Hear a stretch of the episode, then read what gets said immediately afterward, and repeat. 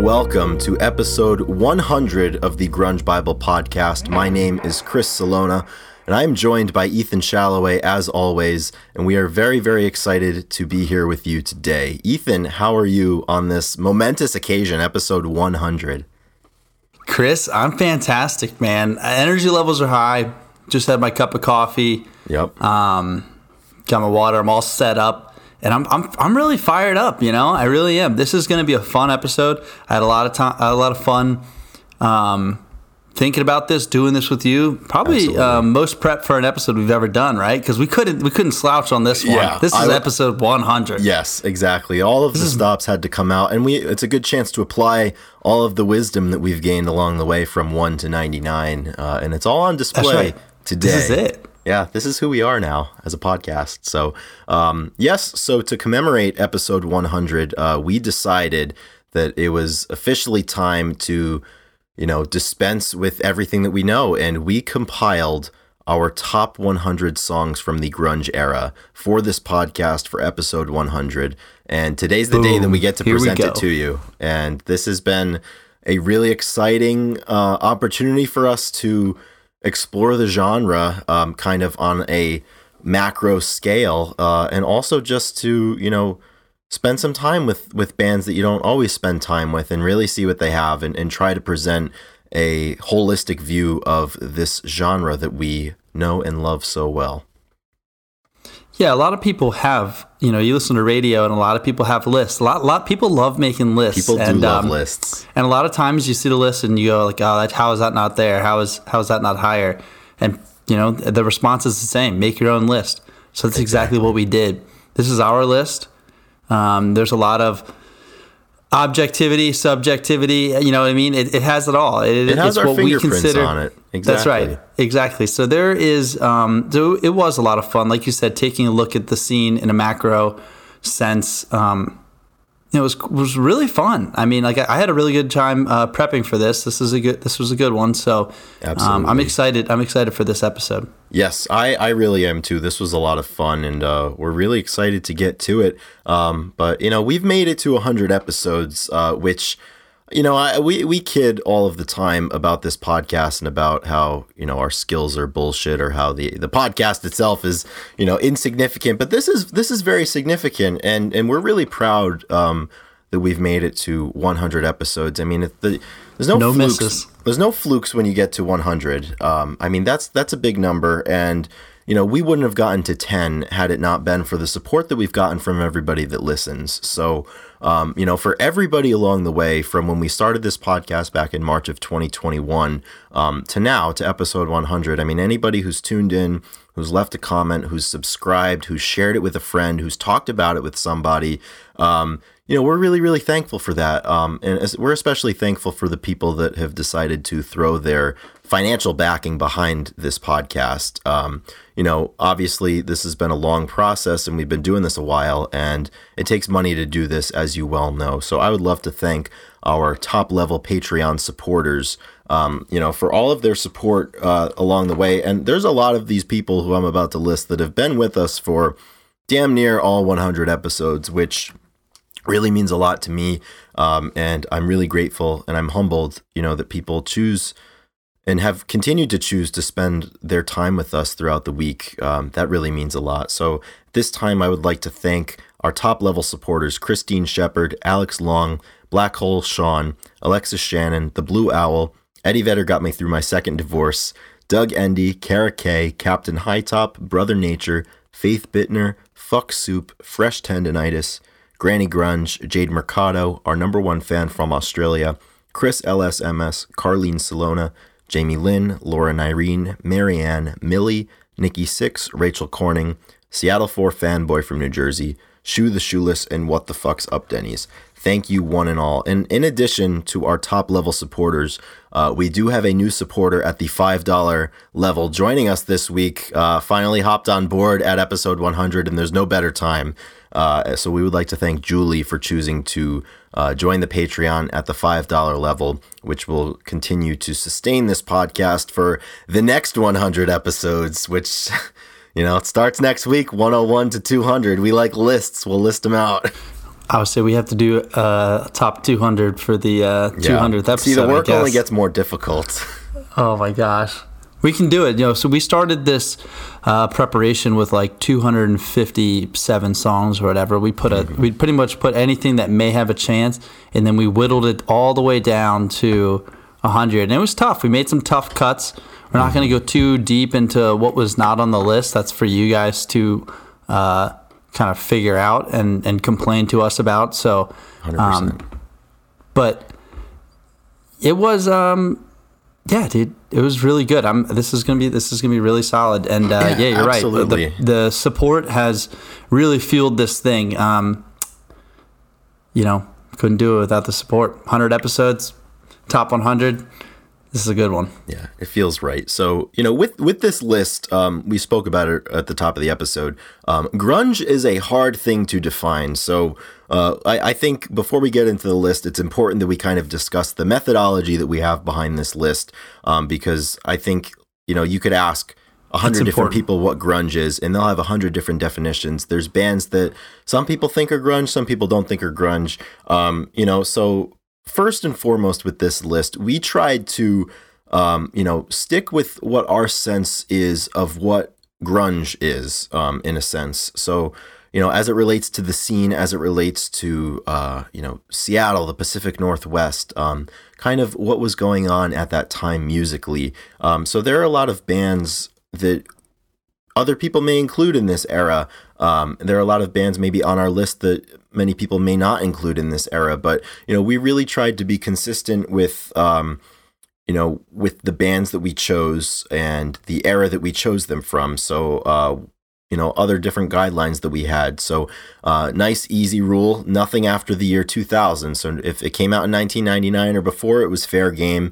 Um, so, for that purpose, you won't find any uh, newer Pearl Jam or Alice or Soundgarden or anything of the like, newer Foo Fighters, you know, Queens, whatever, what have you. Um, those won't be on this list. Additionally, we made the difficult call to uh, not include a lot of the solo material from a lot of these artists. And coming from me, the big Mark Lanegan fan that I am, um, it was hard, um, but I just felt like a lot of the solo stuff didn't really fit in this list uh, comparative to what we were trying to do with this list. So um, you won't find um, nearly any solo content here. Um, you know, also with this list, we we really wanted to get a good sense of the genre and the era as a whole. So we did pay attention to having um, a wider mix of bands uh, than you know you may think are the top songs for instance. So um, you know it would be really easy to go on this list and just completely fill it out with the big four you know with alice soundgarden nirvana pearl jam um, you know but we really tried to get songs that fill in you know the the entirety of the picture. Um, so i think Yeah. we did a good job with that. I really like this list. Um, and also it goes without saying this is our list. This is Chris and Ethan's list. This is Grunge Bible's list. So with that comes the understanding that there are going to be some various quirks uh, and features of this list that you know these are our fingerprints. So there's some songs that are going to come up that if you don't know us, uh, you are going to stop listening to uh, once we talk about them. But this is our list, and you know, like you said, Ethan, if a lot of people make lists, we made ours. Uh, you can make yours if you would like to. Right. So. That's, Yeah, I think- that's the way we have it. a few yeah like a few notables. We didn't include rage against the machine or Audioslave and i'm sure a lot of people would include or want to hear those on the list. No tool. And we have a few there's a few that we let we let one song or two in. Um, like we only have one foo, foo fighters song and that was Right. that's under that makes a lot of sense to me but I also it's important that we have one. So um, see if you can figure out what song we put on This is where the subjectivity comes into it too, because you know, as we were talking, we were making this list. It can be a slippery slope. Um, It's like okay, so you let in uh, a Tool song, and the next thing you know, you have Rage, and then because Rage, and you, you know, you have to do Audioslave, and the next thing you know, you have Jane's Addiction, Porno for Pyros, uh, and it just continues. And you know, grunge really isn't a isn't a genre; it's a term. So you know, we tried to define it, and and this is And this is what we've come up with. Yeah, and it's it's fun because this has been a you know since we started the page, it was the big four, and then we had to branch out, and it's and people talk about the genre and who who applies all the time, and and if it fits on the page in a way. So um, this is our yeah this is what i guess we consider to be grunge this is it you know what i mean this is our final this is the final verdict Yeah, this is it. This is our magnum opus. So this is I think we've worked for. i think it's time to start this thing off chris yeah, I think so. i think so yeah this is great so yeah, we've spoken I about said- it long enough. Uh, you know, we've we've uh, yeah. Let's let's just get into it. So drum roll please yes. So the number one hundred on our list. We're going to start off with Touch Peel and Stand by Days of the New uh, from the 1997 eponymous debut album. Uh, I thought this song was important to include um, because it really builds on the sonic style I think that the genre established in the early 90s. And Travis Meeks, incredible vocalist, incredible guitarist. I mean, you have that really heavy, uh, detuned acoustic guitar that is really notable for Days of the New. Uh, and I felt like it was important to represent them on this list. Yep, a really solid song that gets recommended or requested a lot, um, and it just fits the sound and the style that the '90s kind of brewed, and uh, it had to make the list. Absolutely. Number 99, with respect to our friend Taylor Berry, we have Big Rock Show by Sweetwater from 1993, the Super Friends album. Uh, this harkens back to our days as Sweetwater Bible. I think Sweetwater, great band from Seattle, um, kind of more alternative than a lot of what you will find on this list, but um, Sweetwater were a great band, and it's important to have bands like Sweetwater on this list because, like I said, it really illuminates the diversity of this era. Yep, this is a uh, this is a '90s summer hits. This is something that you, yeah. that finds its way on the playlist when you're in the summer, and uh, that's important to me. I think it was it's just one that you want to have on these type of lists. I totally agree. So moving up to number 98, we have The Scratch from Seven Year Bitch. Uh, this is from the 1994 album Viva Zapata. Uh, Seven Year Bitch, um, you know, Stephanie Sargent was in the band previous to this album, but, you know, I'm really drawn to Selene Vigil's really distinct uh, vocals, especially on this track. I mean, she had that that vocal growl, I think, that a lot of people associate with the era. Um, and you know, this was a great band. Uh, you know, women in music were doing their thing back then, and I think it's important. Uh, and this is a great song. Yep, really hit it hit the nail on the head. Just a solid a solid rock song again. Absolutely. So, moving on up to number 97, the 97th song on our list, we have Violet by Hole from Live Through This. Live Through This, which came out in 1994. And, you know, what can you say about Hole? Um, it's hard for us to post Hole on the page because so many people just come in and say absolutely horrible things about Courtney Love and they all become conspiracy theorists. But it's important. This is our space and you can't talk back to us right now. And we have to talk about Hole. Um, I think, you know, Courtney Love is important for this scene for many, many reasons. Um, most importantly, I think because of the music that she created. And Live Through This is a fantastic album, and I think it's an essential listen uh, Yeah. for the era. Yeah, this one I could see being a lot higher on a list like this, and you know sometimes uh, we have a lot of the big four up there and stuff, and Right. and you could easily it's tough to compare, say like you know an Alice in Chains and a Pearl Jam. They have so many hits, and they were just so much bigger. Then you have a band like this. I, re- I feel like this could be this could easily make its way into you know top seventy five or something. But there's so many songs, and we I think that when it came down to making the list and actually putting them uh, putting them in order, um, the big four and those some songs just had a little bit more meaning to us. Yeah. But this one could easily be moved up. One hundred percent, and and we'll find as we go throughout the list as you listen, you, you, know, you you'll have the reaction that oh my god, this song is only number eighty one. This should be so much higher, or wow, this song's high. Like I I figure it should be down, but it is it's hard. This is this is difficult uh, to rank all of these, and it's hard to be objective about something that is so uh, subjective, uh, like music, like like music taste. But um, I I think. It's important, uh, you know, to kind of make these lists, and you know, people maybe learn something about uh, songs that they might not have considered. Um, so, speaking of songs that you may not consider for this list, the number ninety-six song on our list, From 1997's My Own Prison, we have My Own Prison by Creed. And you, you, you guys, if you're listening, if you know anything about us, you knew this was coming. Um, in a similar in a similar vein, uh, you know, not not to be facetious, I think it's important. Post grunge, uh, you know, it's post grunge. It, it, it built on it, just like we were talking about with Days of the New.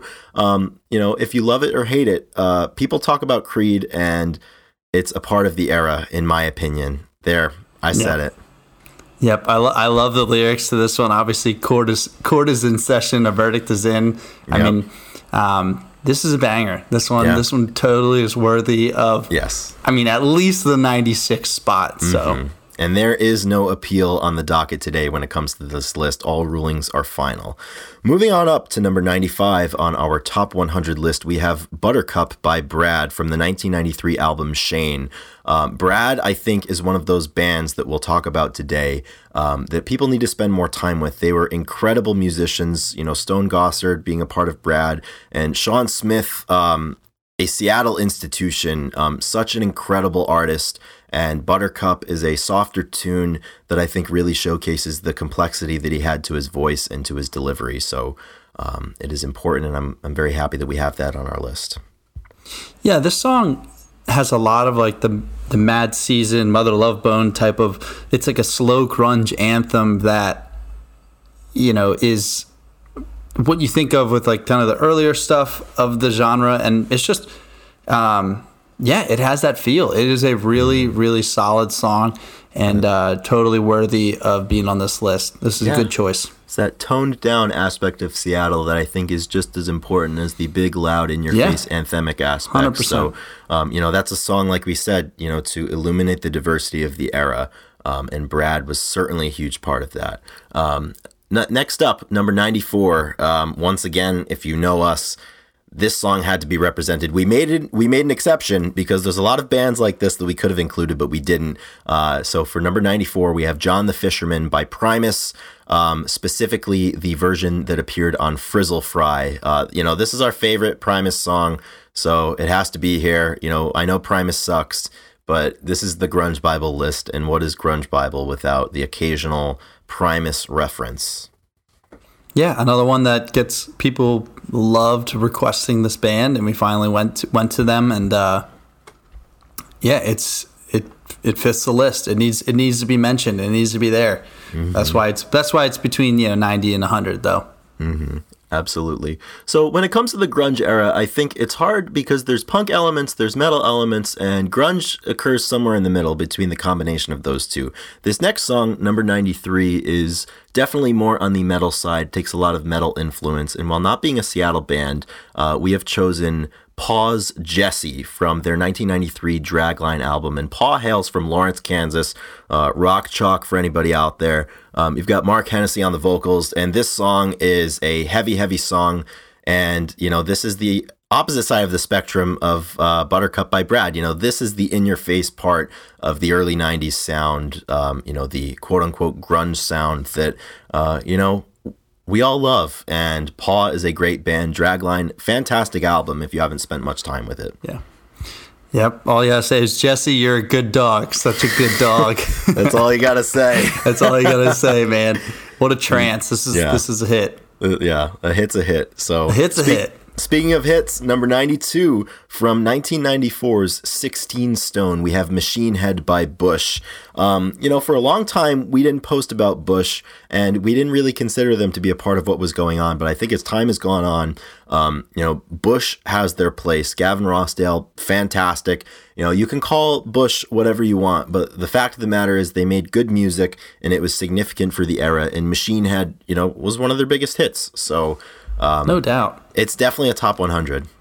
Yeah. Um, these, th- I think this one top uh, charted like number 43 in the top 196. I mean, Mm-hmm. 16 Stone was a massive hit. I think it was like six time multi platinum. I mean, they were a big band. You can't you can't ignore them. Uh, they had their stamp on the genre, and people love Gavin. So like, uh, Exactly. Yeah, yeah, so there's a- there's a happy few- to present him. there's a few lists that have these guys a little bit higher. Um, I'm a big I'm a big here. Bush guy. I'm a big Bush I know, guy. I know you me are. and Drew, Ethan. me and Drew are. So Yeah. Drew will be happy to see this one on. And Drew's dad, Drew's dad, Bill, loves this song. Absolutely, Hell he's a big machine head. Aren't we all? I think we can all get into that mindset. Um, so, you know, we're up to number 91 right now, and some of you may be asking, what about Scott? Well, ask no longer because the number 91 song is Sex Type Thing from the Stone Temple Pilots from their debut album Core. Uh, this song was also released as a single in January of 1993. And uh, Sex Type Thing, you know, it's quintessential Stone Temple Pilots. You know, Scott was really diverse throughout his career. I mean, he could he could hit you hard like with a song like this, and he could also bring it down, as we'll talk about later on. But um, sex type thing, um, this one I could definitely I I could I, I feel like it could certainly be higher, but um, the fact that it's here um, is a compliment all its own. You know, certainly because there's a lot of songs that could be number 91. There's a lot of songs that could be on this list that didn't make it, but Yeah. we're happy to have sex type thing here. Yep, quintessential Stone Temple Pilots right here. Um, just a good rocker. Um, you know, Scott's the man, and uh, yeah, he's got to be on here. Right on.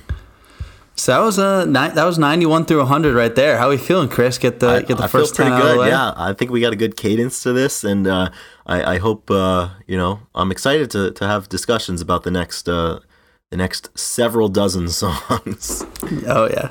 Yeah. So for, coming in at 90, this one is, um, you know, this band is definitely needs to be represented. A big influence. A lot of people like them. Uh, you've seen them live, so you probably I don't know if they played this one, but uh, the coming in at 90 is Boris by the Melvins, uh, coming off the 1991 album uh, Bullhead. And man, what a sludge fest! What a drive! Uh, we fell in love with the song, and um, it was a performance. I think in like 2014. He was a little bit older. They played in like a record store, and it was just, it was almost like an. It was this is such a heavy song that he just like played kind of acoustic, and we just like loved it. So it, this one may not be on some other people's list for their favorite Melvin song, but we wanted it there. Yeah, I'll tell you what Buzz and Dale Crover could do together, uh, and the noise that those two, especially in the band, could create, um, is otherworldly, um, and it is not from the world above. You know, this is heavy, this is hard, um, and you know, say what you will about Buzz's uh, eccentricities, if you will, but you know, he's such a fantastic artist, and um, you know, he needs to be here. So that's what we've got. Coming in at number 89, we have Crazy Love by Grunt Truck, a uh, 1992 release from the Push album, Seattle band. Um, you know, this one's this one's good. This just has like your your Soundgarden feels. Obviously, a lot of these guys um, played in some other bands, and and just um, a really solid grunge hit that I could see. uh, You know, an early an early one that I could see um, get Yeah. a lot of love by the diehards. Yeah, absolutely. Um, you know, in terms of the era, Grunt Truck is one that I, I, I haven't I haven't spent as much time with as I need to and as they deserve. I mean, you talk about Grunt Truck, obviously in the skin yard vein with Ben McMillan, and I think Ben McMillan is really one of the underrated um, vocalists and uh, you know musicians of the era. I mean, he had a hell of a voice, and um, you know, it's it, it, we we always forget how competitive this era was. You know, if you put a record out from Seattle in 91, 92, 93, I mean you've got your work cut out for you to, to, to get the attention of people outside of the outside of the area. So um, this is one that you know we could use our platform to share Grunt Truck with more people, and, and hopefully they can listen. I think people are going to like that, uh, like that addition. So coming in at number 88, we have our first Big Four song. If you don't count STP, we have "Something in the Way" by Nirvana, coming off the '91 Nevermind album. And uh, this song we had on the list. We like this song a lot. Um, there's a ton of Nirvana hits that could be on this list, and this song we felt needed uh, needed its place. Um, it has the the slower, eerie side of I think the genre that we've talked about, and there's a few bands that like we just had to include uh, their their slow, their ballad, their kind of slow, eerie thing, and and this is that. I mean, this is a really, really solid kind of like eerie song, as you say. Absolutely. And, you know, a lot of people out there, I think this is the first song that people would be like, how is this only number 88? But I think you have to think of it in terms of this is number 88 because Nirvana has so many incredible songs um, that we feel are more representative of who they were as, as a band. Um, but this one, you know, certainly it still persists even in pop culture. Uh, you know, newer generations are discovering this song, um, and it is one that is essential to Nirvana's legacy. Coming in at 87, we have "Calm Down" by Bush from the 16 Stone album. Again, a lot of 16 Stone that coming we out. have. Bush is leading the ranks right now. Yeah, and I could see, you know, this one, uh, you were hesitant, and I remember getting a text and saying, you know, this song slaps actually. So I, I could see this one be a little bit higher for sure. Um, It's just, it's just a really solid, another really solid song, and I think it, it displays the vocals and the band's ability to, to jam. And um, yeah, this is a good one. The whole album is really solid. Yeah, really, really solid album. This one in particular is my favorite from the album. I've just been really fixated on the guitar tone that they have in the intro. Um, and right after the chorus, it's just really, really abrasive and it's fantastic. So, Bush, number two for, from Bush, checking in at 87. I like that. All right.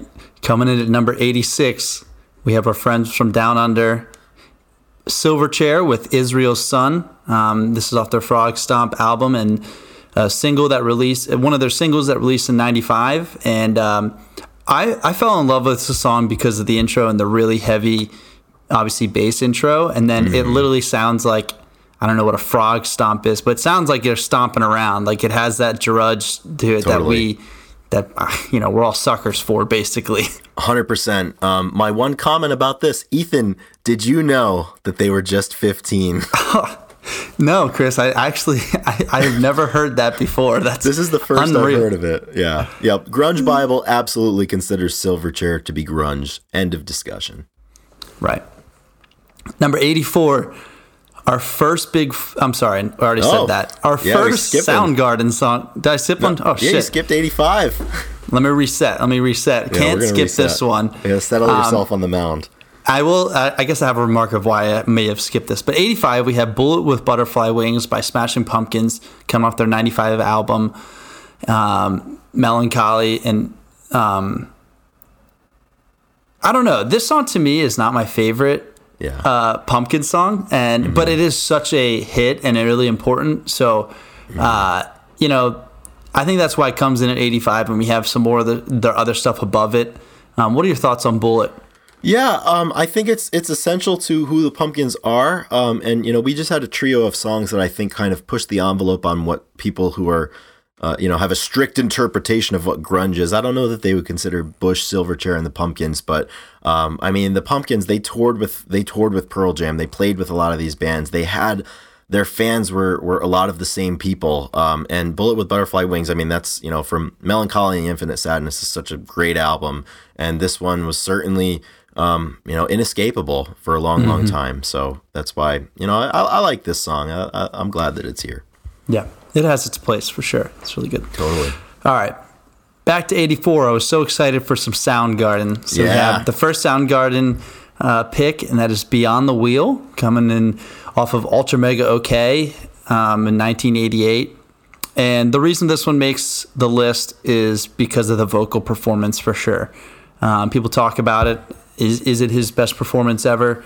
Um, when you listen to it, it's he's just in that high range um, that people really got drawn to from Chris, and he just kind of he's just kind of belting out the whole time, and it's pretty it's impressive. It's just simply impressive. Yeah, it certainly is. In this one, for me, I just think like, you know, Chris's vocals on this almost defy what is in the realm of the possible for me. I mean, this one is soaring, it's searing, it is just, um, it's incredible. You know, you, you ever you ever want to tell somebody or show somebody how good of a vocalist Chris Cornell was, I mean, you, you play beyond the wheel for them. So happy to have it at number eighty four. And the rest of the you know the instrument side of the song is is also excellent.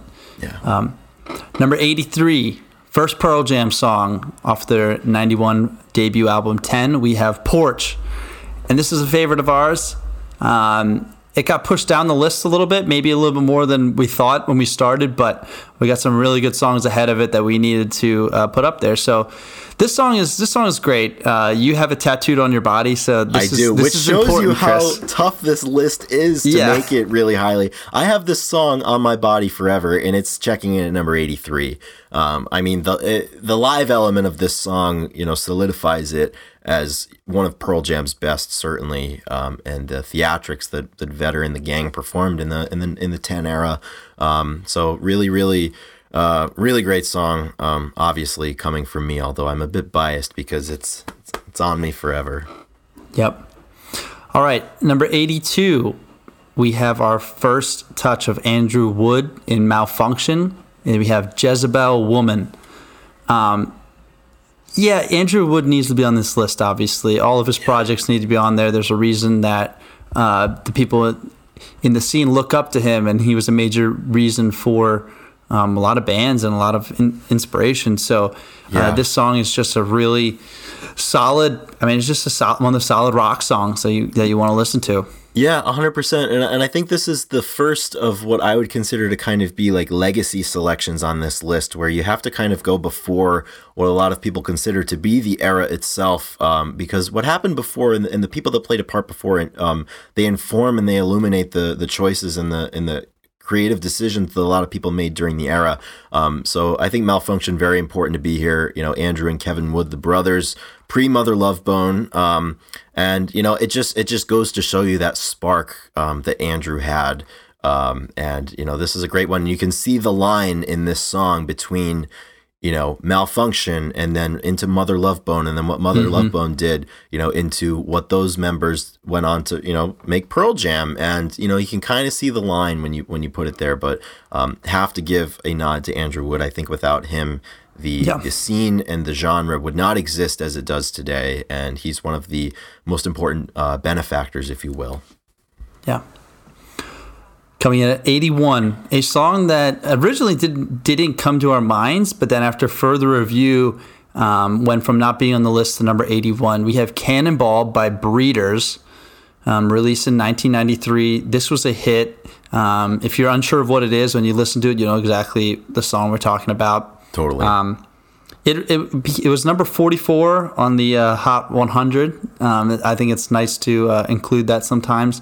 And I guess um, in VH1's list for top 190 songs, it, it came in at 83. So wow. Somebody somebody you know put in the top songs of all of the songs that came out in the 90s so Yeah. we actually had it we had it 81 here um, you you may not maybe you don't consider it grunge per se but Right. it's got the guitar to it it's got the uh, yeah, and this is another choice that we made. That I think you need you need something by the Breeders and uh, you know Kim Deal, great vocalist. So um, I think uh, you know for for the diversity of this era, you, you got you got to have some Breeders in there. So.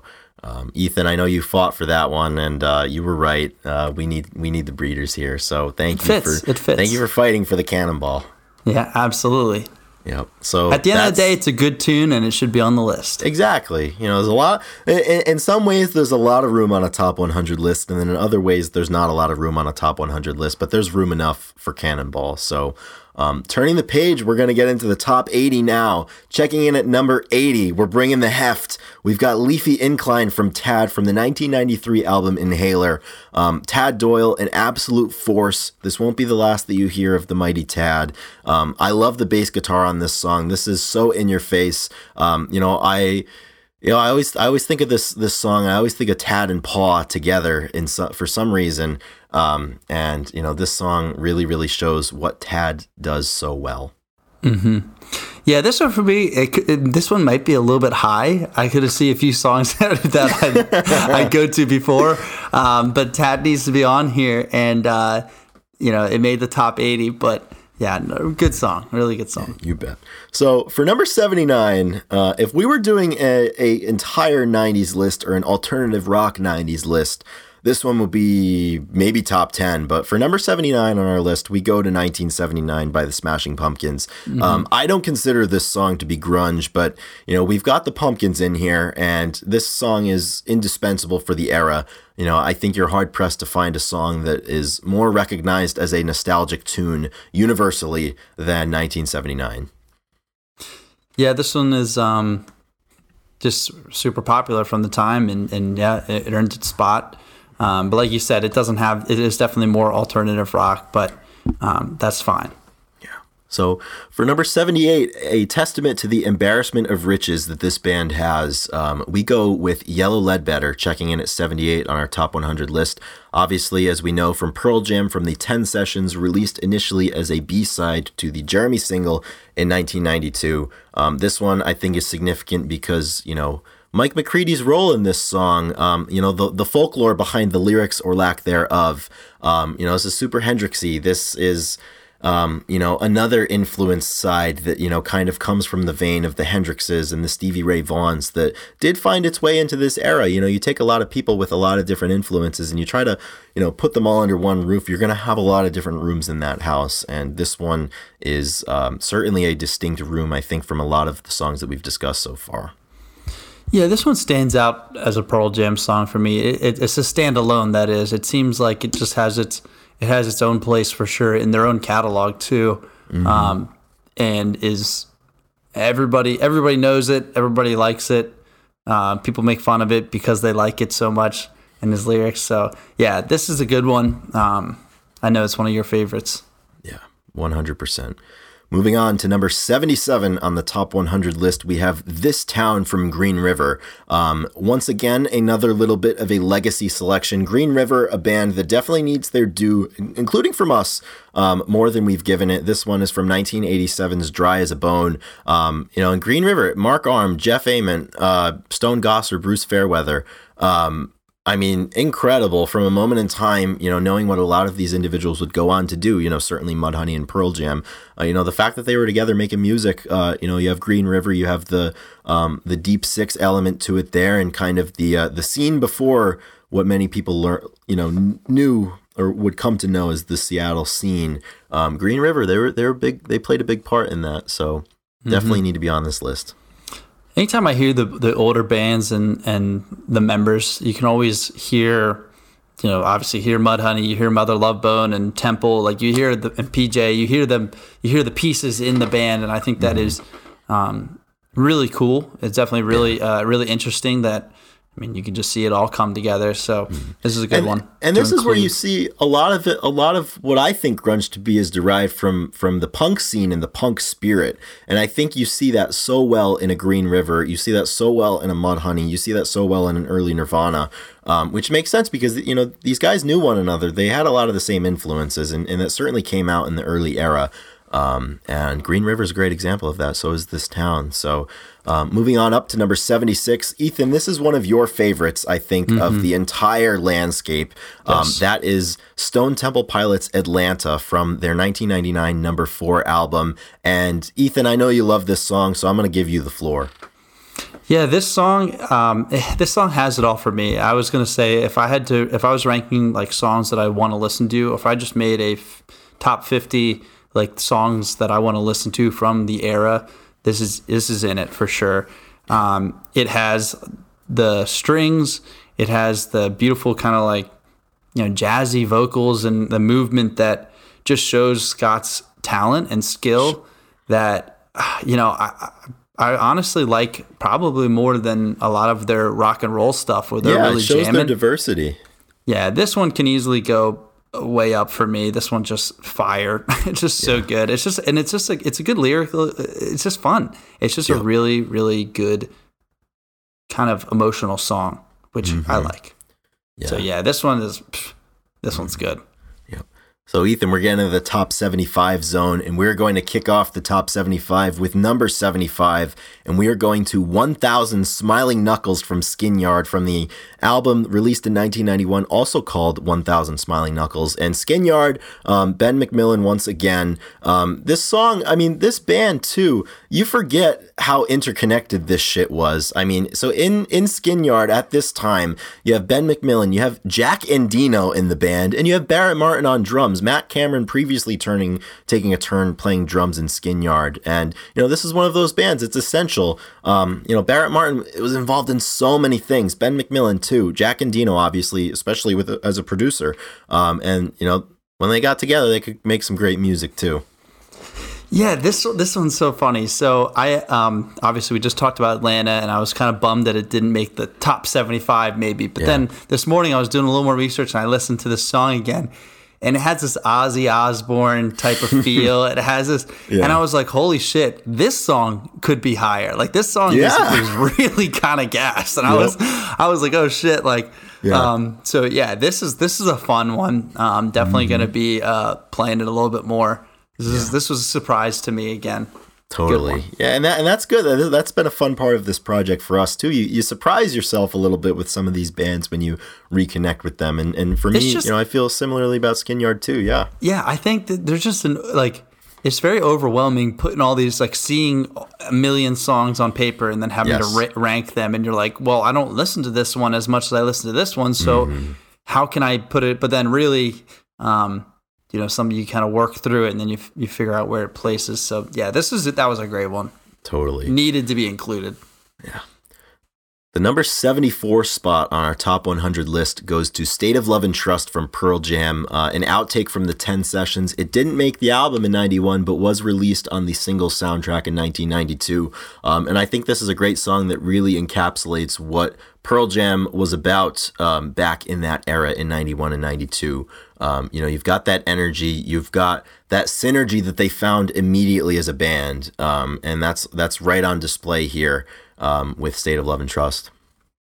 Yeah, this is a, a really solid one of their un- unplugged um, in the unplugged As session. well, yeah, unplugged too. Um, a really great, awesome performance, and Ed is giving it everything he has, and I think that really elevates this song for Mm-hmm. their catalog.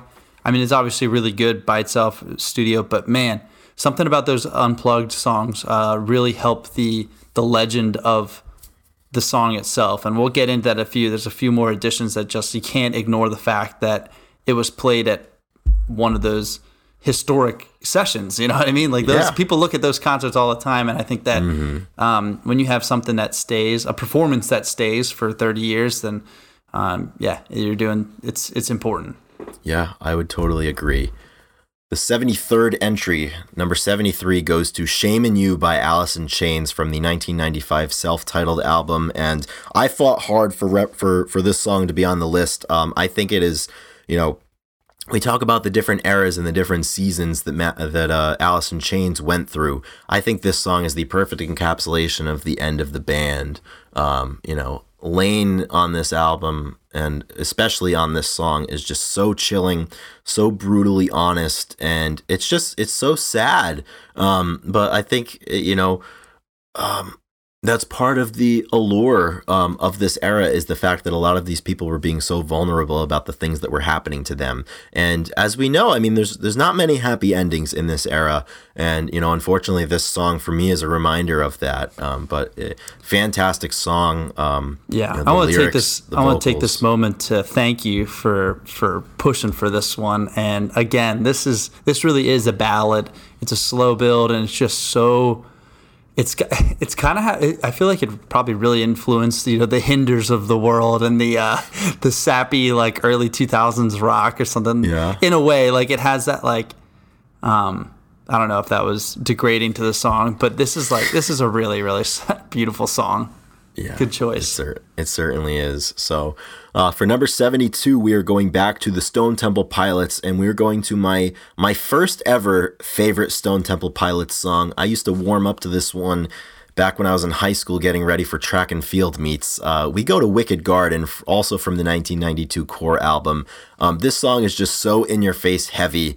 Um, and once again, it's it's funny, you know, you pit this. We have Sex Type Thing, then we have Atlanta, and then we have Wicked Garden. I mean, the the versatility that this band had.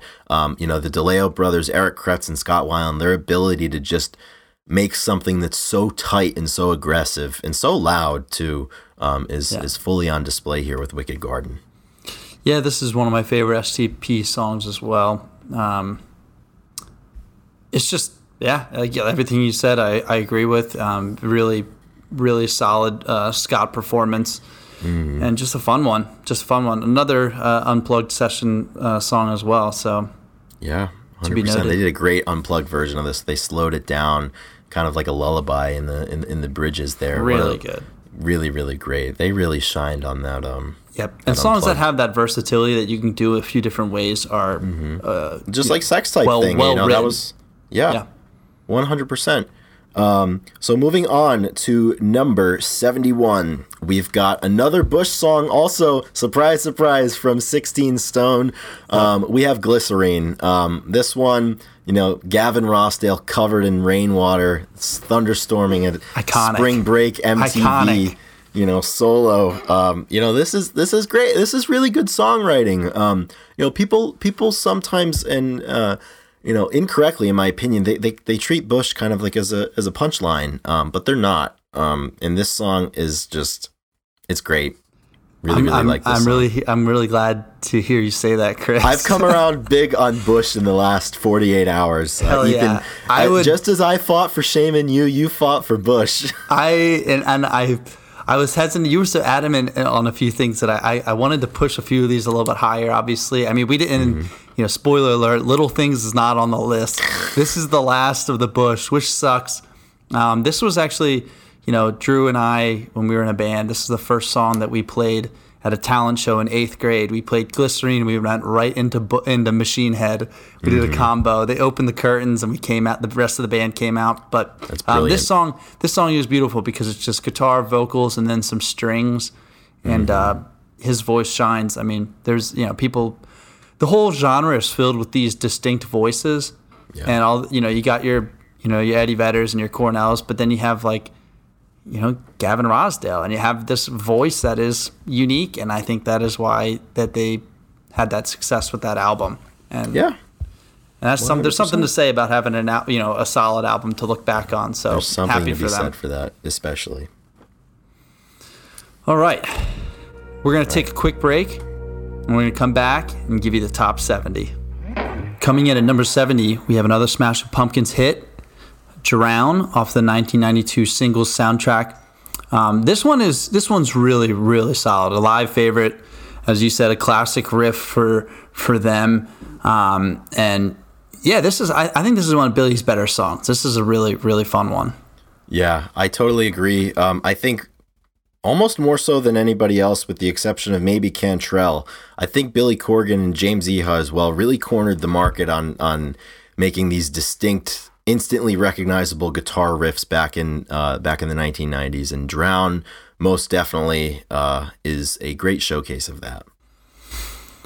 So the next one is number 69, and this is a really, really important song. Um, we had to figure out what we're going to put here at this this 69 spot. And there's only one. There's only one choice, and you know it's because we're all crazy at war, and we have Red Bar by Pearl Jam off You of bet. the 98 Yield, uh, the Yield album, and. Uh, Chris, what, what's the deal with Red Bar? What's the allure behind it? Why do we love ya, What, what's this renaissance we have going on? Oh on? man, well we, we we reviewed the album a couple episodes ago, and this one this one is just stuck with us. You know, this one's been stuck on us. Uh, you know, to quote Failure, um, you know, for some time now. I mean, this is just a very eclectic Jack Irons creation, and there was some weird shit going on back in this era. and you know, 98's a little later, but it's you gotta have it. I mean, you, you need the weird as uh, uh, right along with the instantly recognizable shit, and it, it almost doesn't get much weirder than Red Bar. Um, you know, we had we had to unfortunately omit Bugs, um, but you know we've Red got we- Mosquito. yeah, Even we've us. got Red Bar, so rest assured we do have Red Bar. Yep, that's a little Easter egg for everybody. Yep. But um, to bolster Pearl Jam back up, we at number sixty-eight we have Black, which is one of my personal favorites. Um, I really enjoy seeing it live. Um, I believe they played it at both. It's it's always they turn off the lights and they have this really beautiful um, sound. It, it kind of stands out as a Pearl Jam song. It's a little different than the, than what you maybe usually think of. Um, but it is one of the more popular songs, and I think that it always gets delivered really well, um, and it's a fun one. So, but I think it's in a pretty. I think this is a pretty um, admirable spot. I guess this makes sense. Yeah, I, I and I, I've I've talked to a lot of Pearl Jam fans over the years, and I feel like this is one that you're either really really high on or you're just not a huge fan of. But um, this one I think really takes on a life of its own live. I think the unplugged performance uh, is just so memorable, um, and yeah, this is this is a great song. Um, you know, the bridge is so powerful. You know, with the uh, you know, I know someday you'll have a beautiful life portion. Um, I mean, the emotion behind this one is. Uh, is is really really heavy and I think it takes it to the next level.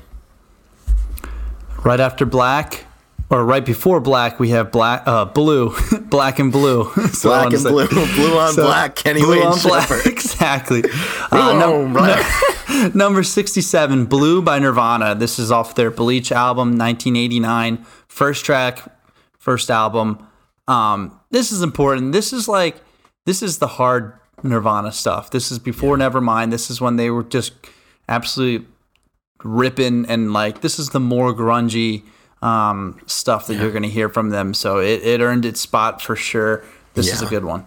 And this is exactly what I was talking about earlier with the the punk spirit and the punk tradition finding its way yeah. into what we now know as the Seattle sound or grunge scene, whatever you want to call it. Um, the Bleach, that, that's a hell. It's got a lot of punk punk you know influence on it, and this one this one's heavy, and this shows right from the jump. Kurt was a hell of a fucking songwriter. Yeah, uh, number 66, Blow Up the Outside World by Soundgarden, off of their Down on the Upside 1996 album. This is a this is a great song. Um, simply put, has the ups and downs, has the vocal kind of build that Cornell we love from Cornell, and um, it's just you know good solid lyrics. It's just one of those. It's a Chris Cornell song. It makes so much sense yeah. to me. Yep, and and I think this is really really emblematic of you know what Soundgarden was almost in its final form. I mean, you had the '80s stuff, which you know almost kind of had a little bit of glam to it. Then you had like the the the Black Sabbath inspired Badmotorfinger era. You had Superunknown, and Down on the Upside was really really complex musically, and I think this one really goes to show. Um, you know what they were capable of uh, in terms of pushing the envelope with compared to what people were used to. Coming in number sixty-five, we have the Melvins making another appearance with their song Revolve off of Stoner Witch in 94. Stoner Witch. Stoner Witch. Um, and this is just this is just Buzz being Buzz. This is this is yeah. some of this they have some beautiful performances. I think the UCLA when they played outside of UCLA in like 94 or 5 or something like that. And it's just like just heavy and good. And this is the Melvins. If you like the Melvins, uh, you love this song. And if you don't understand the Melvins, maybe you don't know this song. But right, yeah. If, if you don't if you don't like the Melvins, I don't think there's a Melvins song that would change your mind. Um, this is my favorite Melvins song. I love Revolve. Hell yeah. Um, coming in at number sixty four.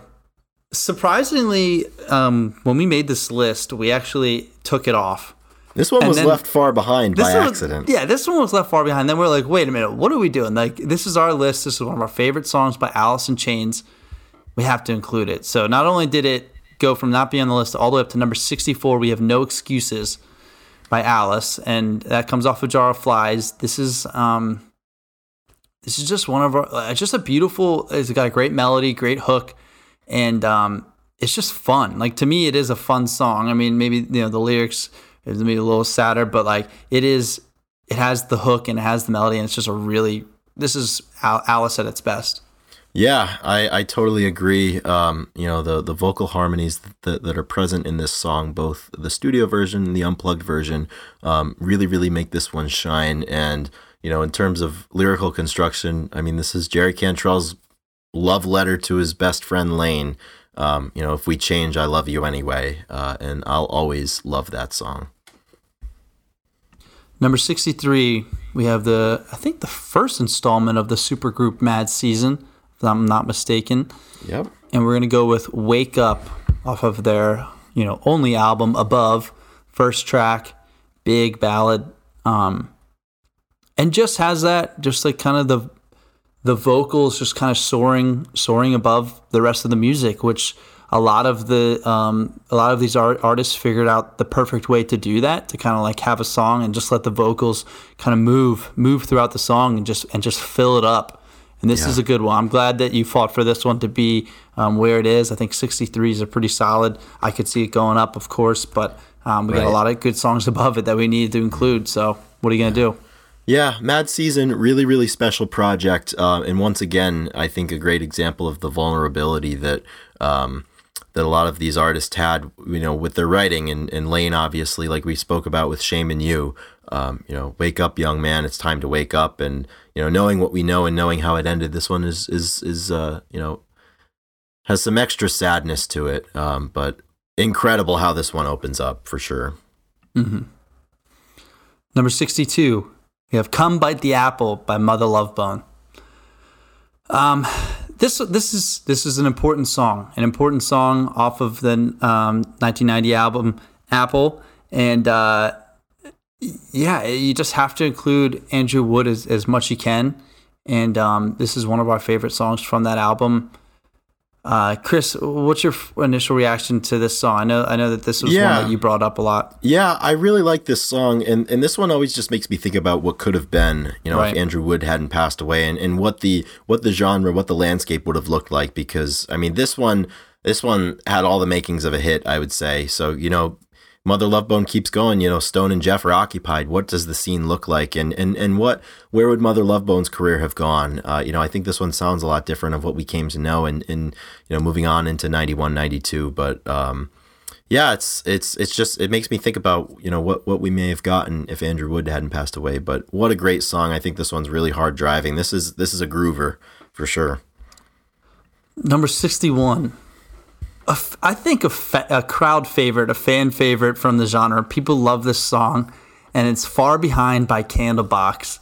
Um, you know, Kevin Martin wrote this song about Andrew Wood, and um, I think that's really um, a beautiful tribute. You have a lot of songs, a lot of bands doing tributes to other people, just like we talked about in the song before, um, how important Wood was. So um, this is a good song. It may it may get a little bit of, of flack for whatever reason, um, but it, it, it's it's a fun listen every time. Yeah. um, it's got good guitar work, and then obviously he opens up around the chorus. So Yeah, I mean Kevin Martin, Candlebox. I mean they were there, and uh, Right. this one, you know, obviously with the connection to Andrew Wood, um, I think it is essential to the to the era. So really glad this one was included. I know we were on the fence, and, and we had almost forgotten uh, to do our due diligence and put this one, but I'm glad it's there at number 61.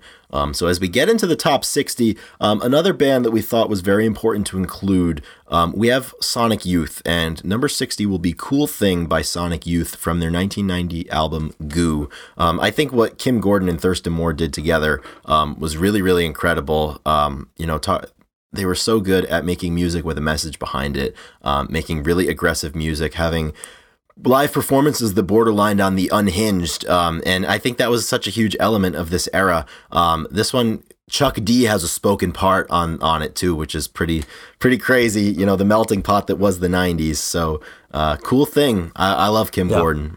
Love Kim Gordon. I think it, yeah, I think an important note about Sonic Youth is just, I think they kind of paved the way in, in, in a lot of the kind of guitar work and the kind of just the overtones that they had, Yeah. and I think a lot of and the kind of chaos that ensued in their songs and kind of the the scrambledness that I think bands took, tweaked, and made it their own, and that's how you got a lot of, um, you know, really well put Yeah. together. Like you said, the punk, the punk rock stuff kind of coming in, but also the alternative, like. Yeah, like I, I see a line almost between like the Sonic Youth, J Mascis, Dino Jr. era, like directly to almost kind of like like some of the stuff that Kurt Vile does and that Jack White does. Um, you know, I think Yeah. there's a connection in there. Yeah, absolutely. So them, and, them and the Pixies. exactly, which uh, yeah, kept that's off for, the list. That's, that's for our other list that uh, will most definitely come out. Um, moving on to number 59, um, a favorite of ours. Um, you know, this just goes to show you what one man and a guitar and the best riff ability of the era can do. Riff Uh, we go to the riff lord himself, Jerry Cantrell. Cut You In is number 59 on our top 100 list uh, from the 1998 album Boggy Depot, Jerry Cantrell's solo debut. Um, and I think this just further solidifies his status and his title on the throne of riffage. And I love this one. This is a great one. I think you know he milks it a little bit live. You know, he little silence. He's waiting, and then he and then he starts with that opening riff to cut you in. Um, and it's just it's fantastic. I'm excited uh, to hear this one live again. Hopefully Yeah. this spring. Yep, this was a, this was a really fun one to hear live. I mean, he has great great energy in the vocals every time, and it, and it's so kind of like, yeah, the guitar is so like choppy and immediate that the Mm-hmm. lyrics it, it just fits really well. It's a it's it's a fun one. this is a fun one. cut- Had we had love- to be on the list. Yeah, love cut you in. Number 58 on the Grunge Bible Top 100 Songs list is Rearview Mirror from Pearl Jam's 1993 sophomore album Verses. Um, this one, I love the aggression in it. Um, I love the vocal aggression. I love the driving guitar. Dave Abbruzzese' studio effort uh, with the drums on this one are incredible. Um, the story we've mentioned before, certainly. Um, he had to do so many takes of it because he apparently wasn't pounding hard enough that at the end of the final take that they got, that's on the album, you can hear him throw his sticks uh, and then fall to the floor. Um, I, I, love this one. I think this is a great.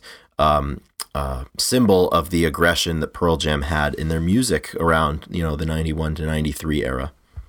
Mm-hmm. Yeah, we really we really like this song. I like the uh, the message behind it and, and leaving things in the rear view and moving on and and uh, we couldn't have a top 100 without this. Mm-hmm. Absolutely. The number 57 entry on our top 100 list. I believe it is the only live performance that we have on this list, and we had to go to Nirvana's Unplugged for their Lead Belly cover. Also, I believe the only cover on this list, the Lead Belly cover, Where Did You Sleep Last Night? Um, I think this one.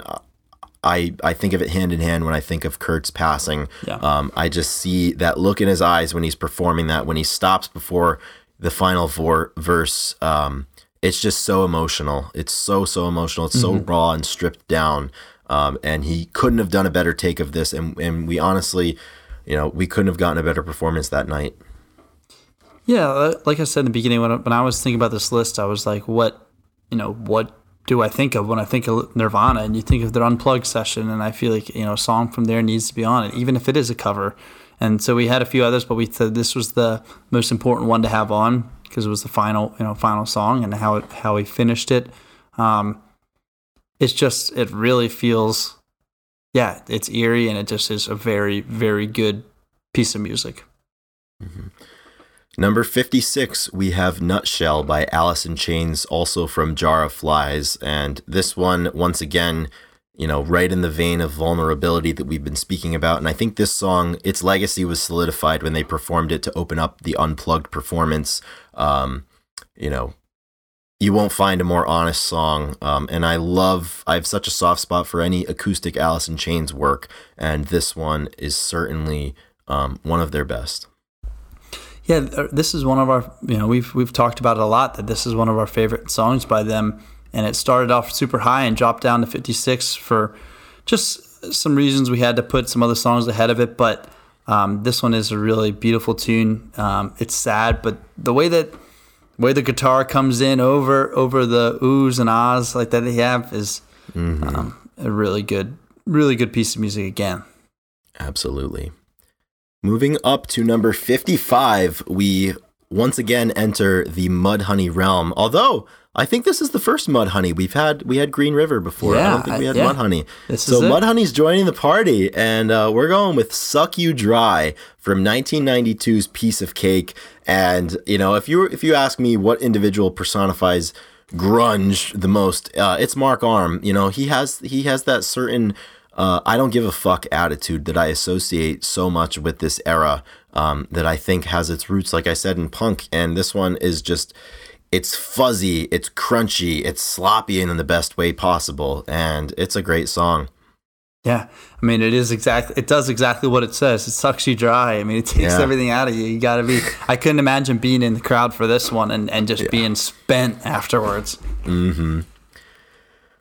Moving on up to number 54, we enter the land of Soundgarden's Superunknown, and we have Spoon Man with much respect to Artis the Spoon Man. Um, I think this one just showcases the the riff ability and the piston like quality that I think Soundgarden was able to make in their music. You know, this one just drives forward. Um, it's really, really loud. Um, I love the end when he holds that note. You know, first it steals your mind, he repeats it, and then it steals your soul. Um, so, so, so good. Um, you know, I love Badmotorfinger, but my first love was Superunknown. Yeah. Um, it was the first Soundgarden CD I had, and uh, you know, yeah, there was some uh, maybe a little controversy where to put this one on the list, but I think the complexity of this song is really important. The vocals yeah. obviously are incredible, but the, the, the stuff the rest of the band does, it's kind of like off timing. I mean, it's a complex song, yeah. and I don't know if that was to kind of you know allude to the com- complexity of some of the Spoon Man's uh, you know playing ability because it's kind of you know, Yeah. different, but like it's kind of chaotic. But it is um, this is not I don't this is not a song that many other bands could could build and do. And I think that's I why totally I think agree. I think that's why it's important. Like this is not it's not so simple. It's not as simple, you know. Exactly. It's not. And, uh, you know, the Grunge Bible podcast is not a simple, you know, and I just realized I made an error. Um, I was talking about Spoon Man. I was talking, I was actually talking about uh, Superunknown, and who knows, Yeah. we might hear from that later. Um, but Ethan, I think you summed up Spoon Man uh, very more than adequately. So um, I think we should move on. But I, I closed my mouth after talking about Superunknown, and I was like, shit, it's not the song we're talking about. Oh man, that's all right though. The train keeps rolling. Yeah. Moving on to number 53, we're going back to the Pumpkins and we are going to Mayonnaise um, from 1993's Siamese Dream. Um, I think this is the most nostalgic song in human history. I think it's even more nostalgic than 1979. Um, the the the guitar at the beginning, I think, can make grown men cry, um, and you know that's just the way that this one goes. Yeah, this is just definitely one of my favorite, um, probably my favorite uh, Smashing Pumpkins song. I think we have maybe one more on the list, and you guys can try to figure out which one that is. Um, but we had to put down a little higher for maybe the significance. But this one is such a beautiful song and, and has exactly what I look for when I go to Smashing Pumpkins. So thank you, Billy. Thank you, Billy. For number 52, a song that has saved our lives more than one time. Also from 1993's Vs., we have Dissident by Pearl Jam.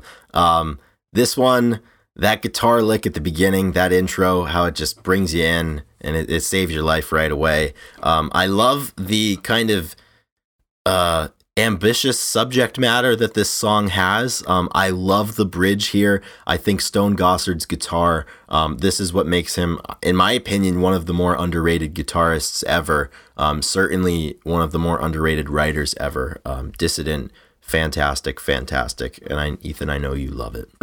Yep. Yeah, this one saved our lives. Nothing, nothing like getting a Snapchat of Chris in the car here in the beginning to Dissident telling me that the local radio station is playing Dissident, something that Oh, yeah. doesn't doesn't get enough airplay. So It's the stuff Yeah. dreams are made of. it, it made the list. It's simply a song that when it comes on, I get I get happy. I get you know you just get excited and um, you know, simply put, this is this is our these are our favorite songs. So that's it's on the list. Moving on to number 51, uh, fitting that this song is on our list because sometimes, you know, when we get mad and we get pissed, we do grab our pen and write down a list.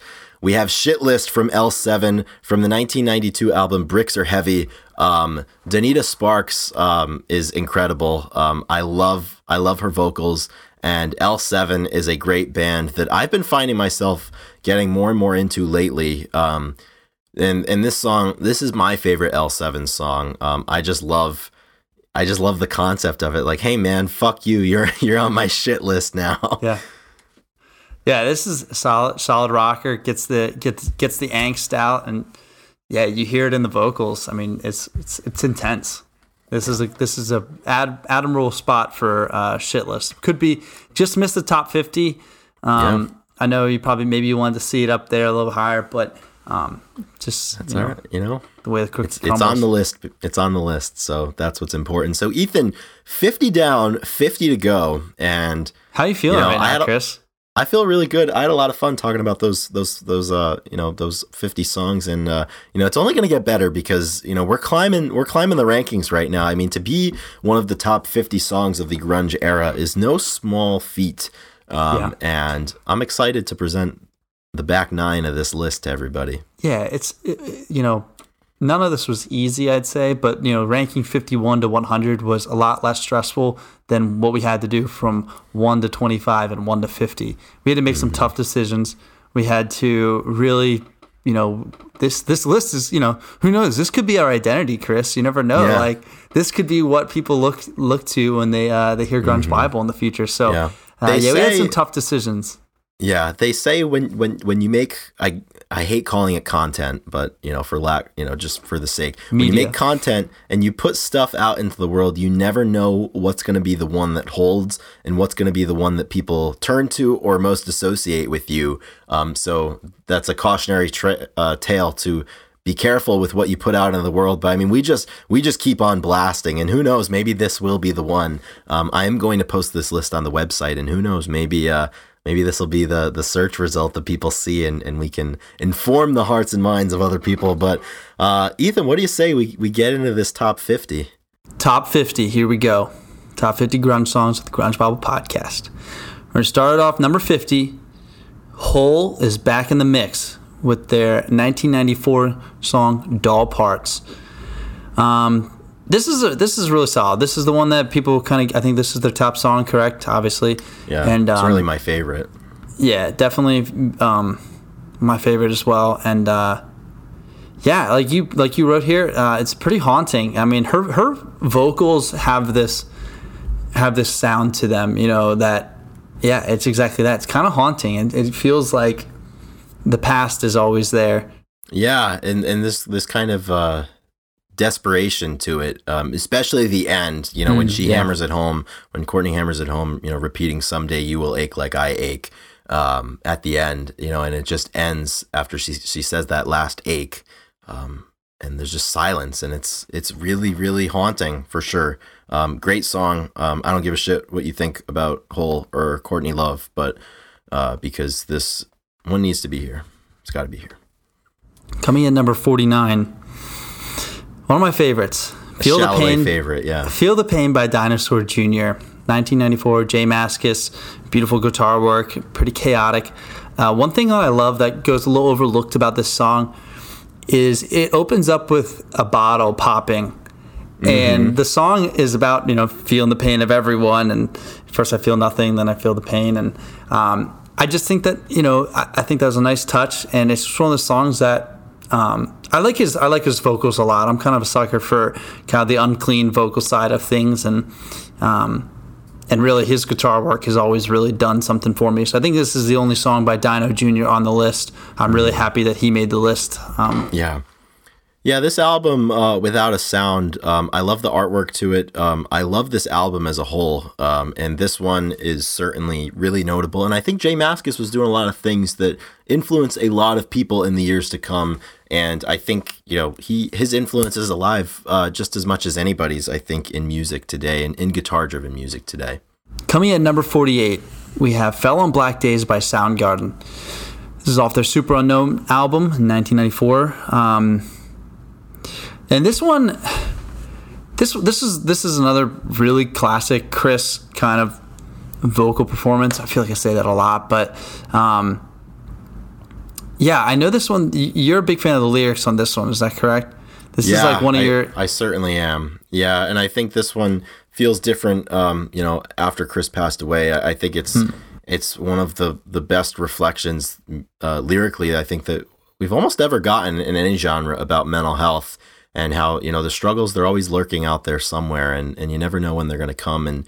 And you know you, you do what you can to be prepared for it and, and to handle it, but uh, it is it's difficult, um, and and sometimes it's you know, no matter what you do, it, it's it's going to show up. And uh, you know, in this genre, there's a lot of a lot of that, and uh, this song was a really good representation of that. I think.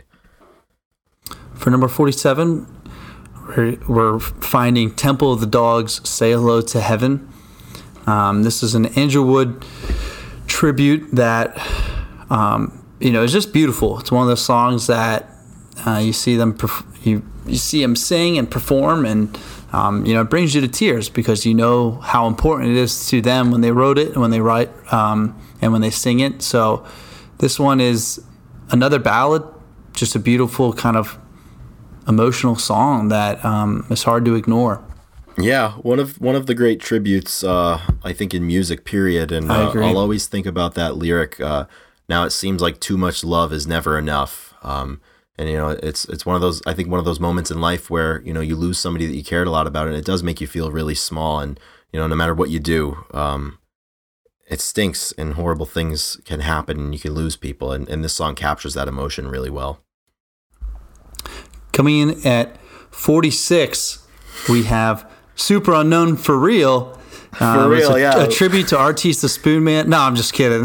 so, uh, so another Soundgarden song, um, Superunknown, off of Superunknown, unique, aggressive, and uh, yeah, Chris, uh, you you want to take this and finish your thoughts yeah, from man. earlier? uh, if you've heard me say this before, you know it's got a real piston-like quality to it, and I'll always, uh, you know, that end where you know first it steals your mind over and over again, and then it steals your soul. You know, that's great. Um, getting uh, this is really fucking me up talking about it again. Yeah. Uh, I feel like I'm gonna lose my place, but Superunknown's fantastic. As I said. I was a super known boy to begin with, and I graduated to Badmotorfinger. Uh, but I love Superunknown, and the title track is one of the best. Yeah, really solid. Okay, coming in at 45, another Alice in Chains song. It's been it's been about 10 songs since we had one, um, and it's gonna be Rooster.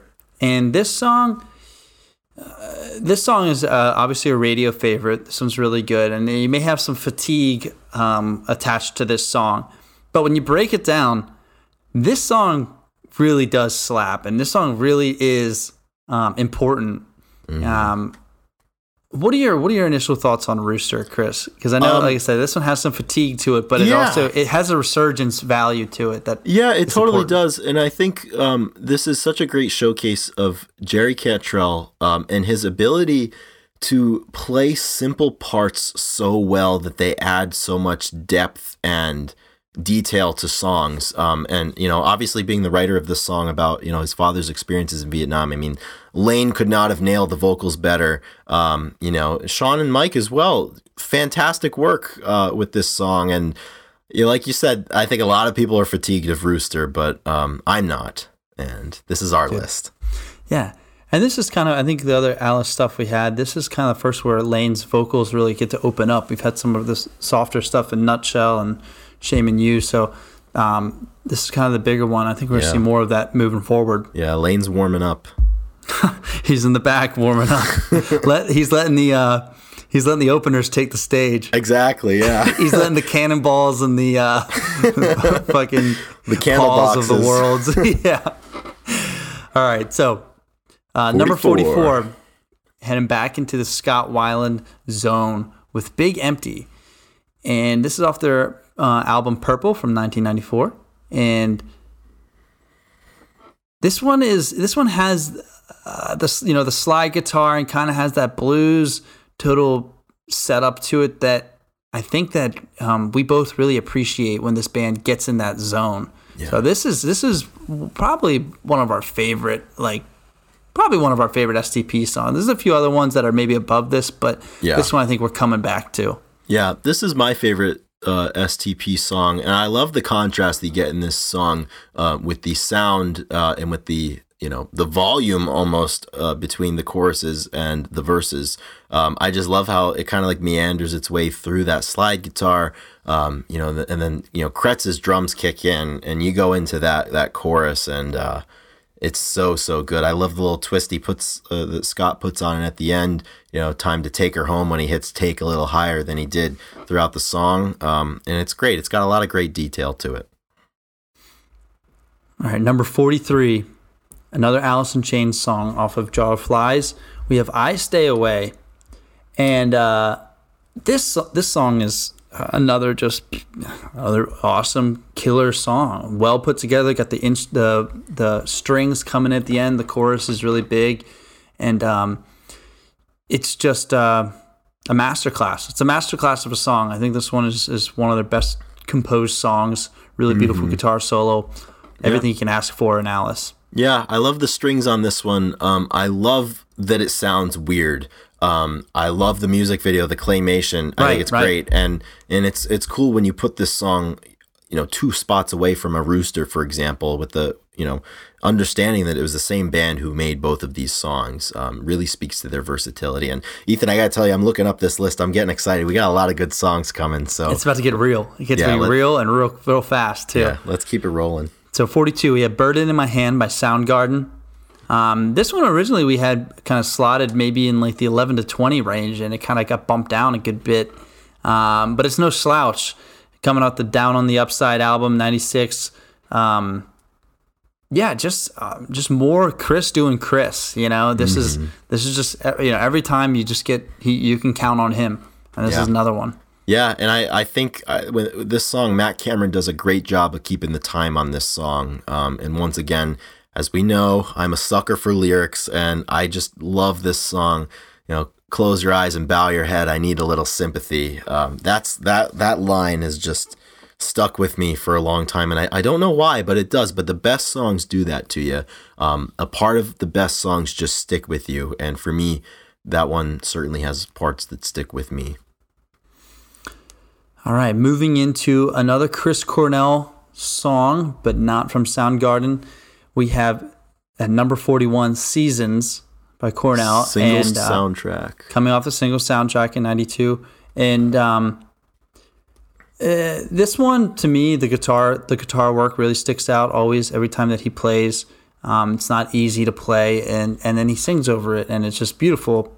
And like, seasons talking about the seasons is such a uh, I don't know, a tale as old as time. Like it's Yeah, a it's a- beautiful, it's, a beautiful subject matter, and, and like it's just a, it's a really uh, well done song. There's many ways you can take it, and and this is the one exception to the no solo uh, artist rule that we have uh, that we had for this list, but we felt that it was really important. And Jerry. Uh, yeah, and Jerry too. We have two exceptions. You're right. I'm a liar, just like I know. you.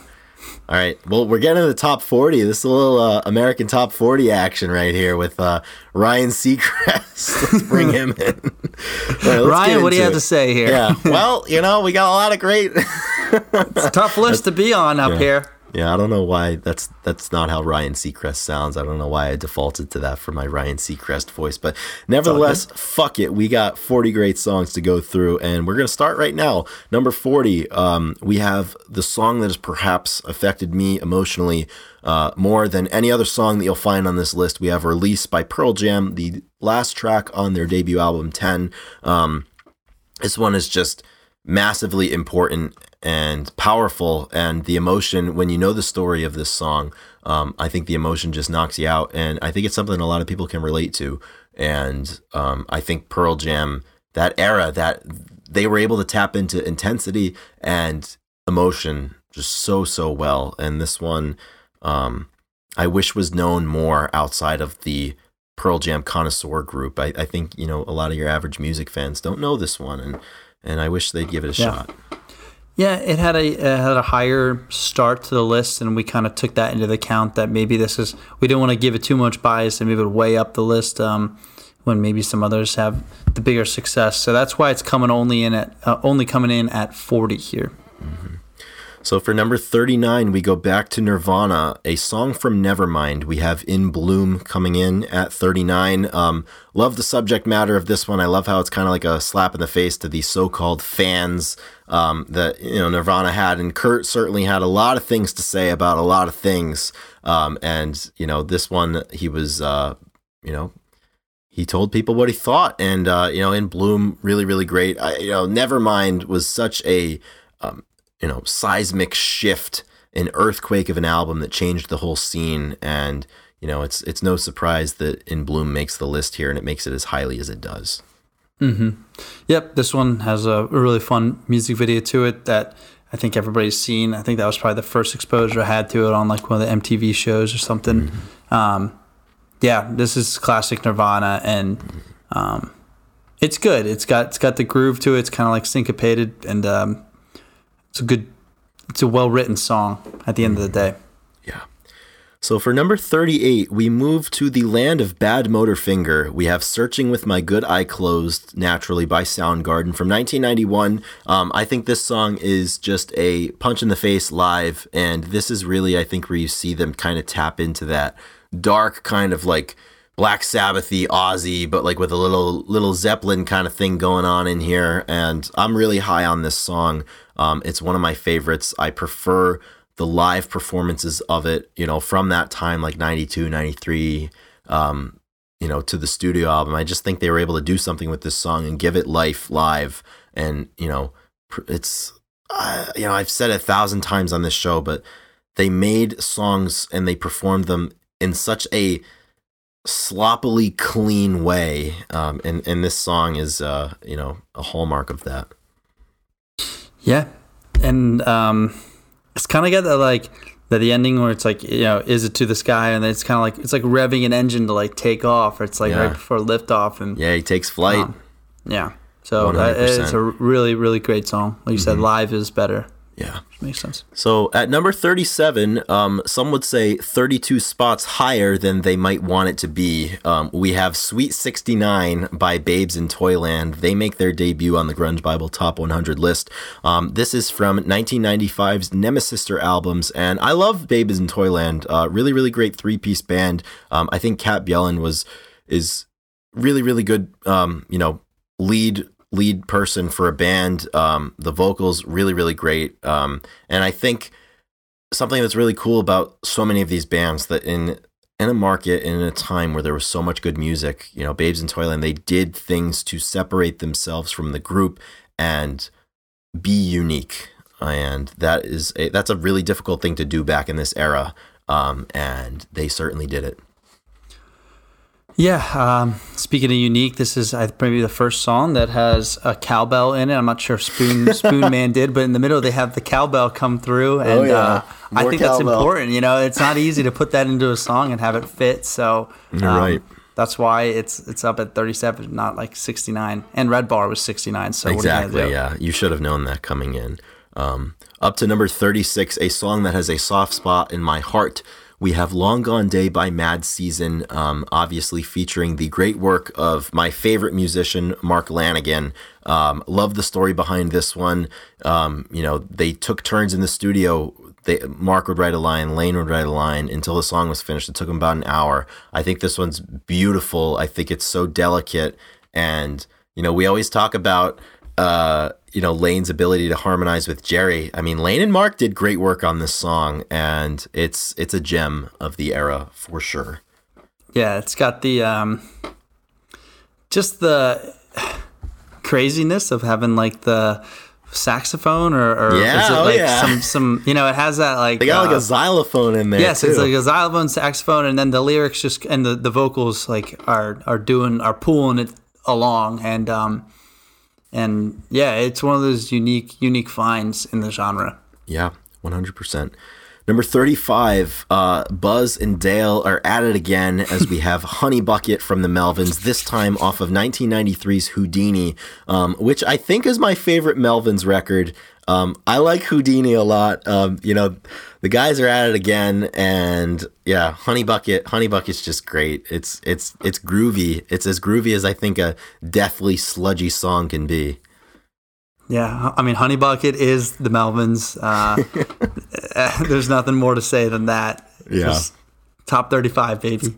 King Buzzo. Yeah, he's making he's making his way. Um, number thirty four, a song that I know I'm really excited about. Uh, Ethan, I think I think you're also really excited about this one. The best name on the list, the best Um, yeah, song it- title on the list. So it, it's been a while since we've uh, since we've talked about Tad in this episode, and Tad's back.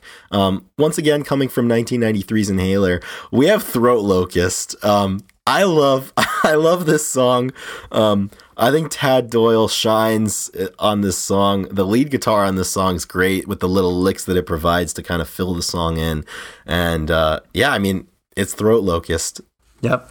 It's just a driver. It's just something that uh, that it will will it drives itself. You know, put it on the Yeah. car and you can you know let Tad take the wheel. So, Exactly. Yeah. And Ethan, I'm I'm picturing um somebody somebody out there needs to make a Grunge Bible podcast bingo sheet um with Ah, like yes. certain like you know, like all of like our little catchphrases like driver like takes flight um uh you know grunge uh you know there's somebody somebody's got to do that out there cuz I know uh god the shit that I say every episode but it's uh it's important but You let's put on keep the wheel of the wheel of yeah, exactly. It'll be great.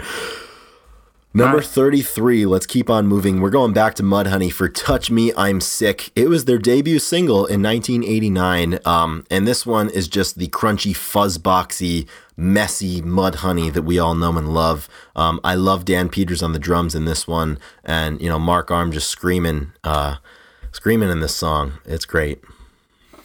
Yep. This is Mudhoney being the only real grunge band, and we're thankful for them. So Exactly. One hundred percent. Number 32, back to the Stone Temple Pilots. And back to the Purple album, we go to Interstate Love Song.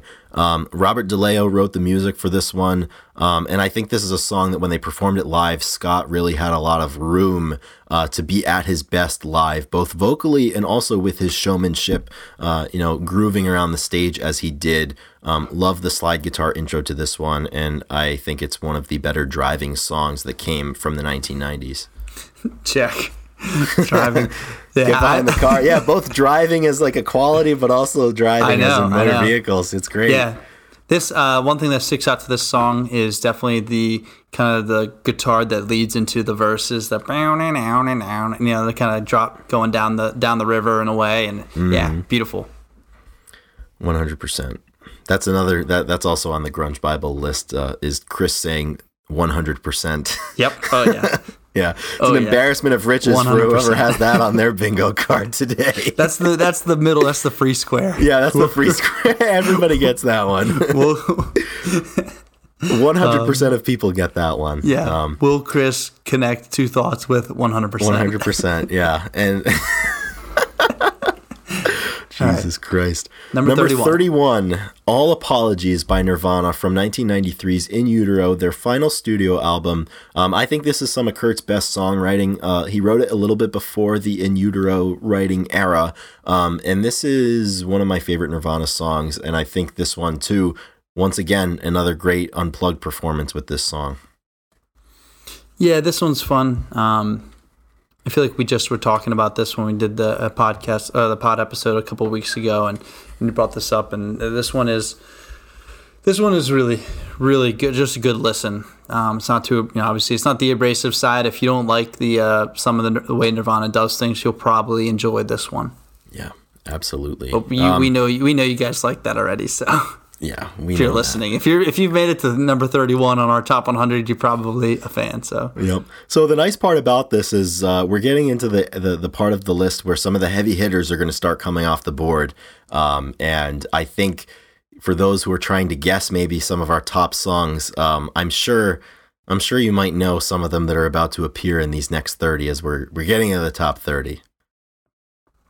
So, with number 30, we have Screaming Trees coming back in with Dollar Bill, right? We had a Screaming, we had a. No, we haven't had Screaming Trees oh, yet. Oh, okay. So this is the first Screaming Trees. Okay. It's the first, so. Dollar Bill off of the Sweet Oblivion album in 1992. Um, I know that to me, to me, this is definitely one of those just, it's just a groovy vocal song and just kind of like, just kind of you just kind of bob your head to and just kind of do the in my eyes like the Chris Salona like uh, Euphoria where it's just kind of like if yeah. you're watching you can see you just picture Chris being like smiling and kind of looking up and shaking his head that's how well, the song you, sounds man, to me this one's been uh, one of my top five Spotify songs for like six yeah. years in a row so um, Van Conner and Mark Lanegan uh, putting this song together. I think musically, um, the guitar part is so simple that even I know how to play it. Um, Barrett Martin, the drums are fantastic. Um, fun Easter egg for this: Chris Cafaro did the music video for this, um, and it is one of my favorite Mark Lanegan performances ever. Um, I will never get tired of this song, and it is a very special song to me. Awesome.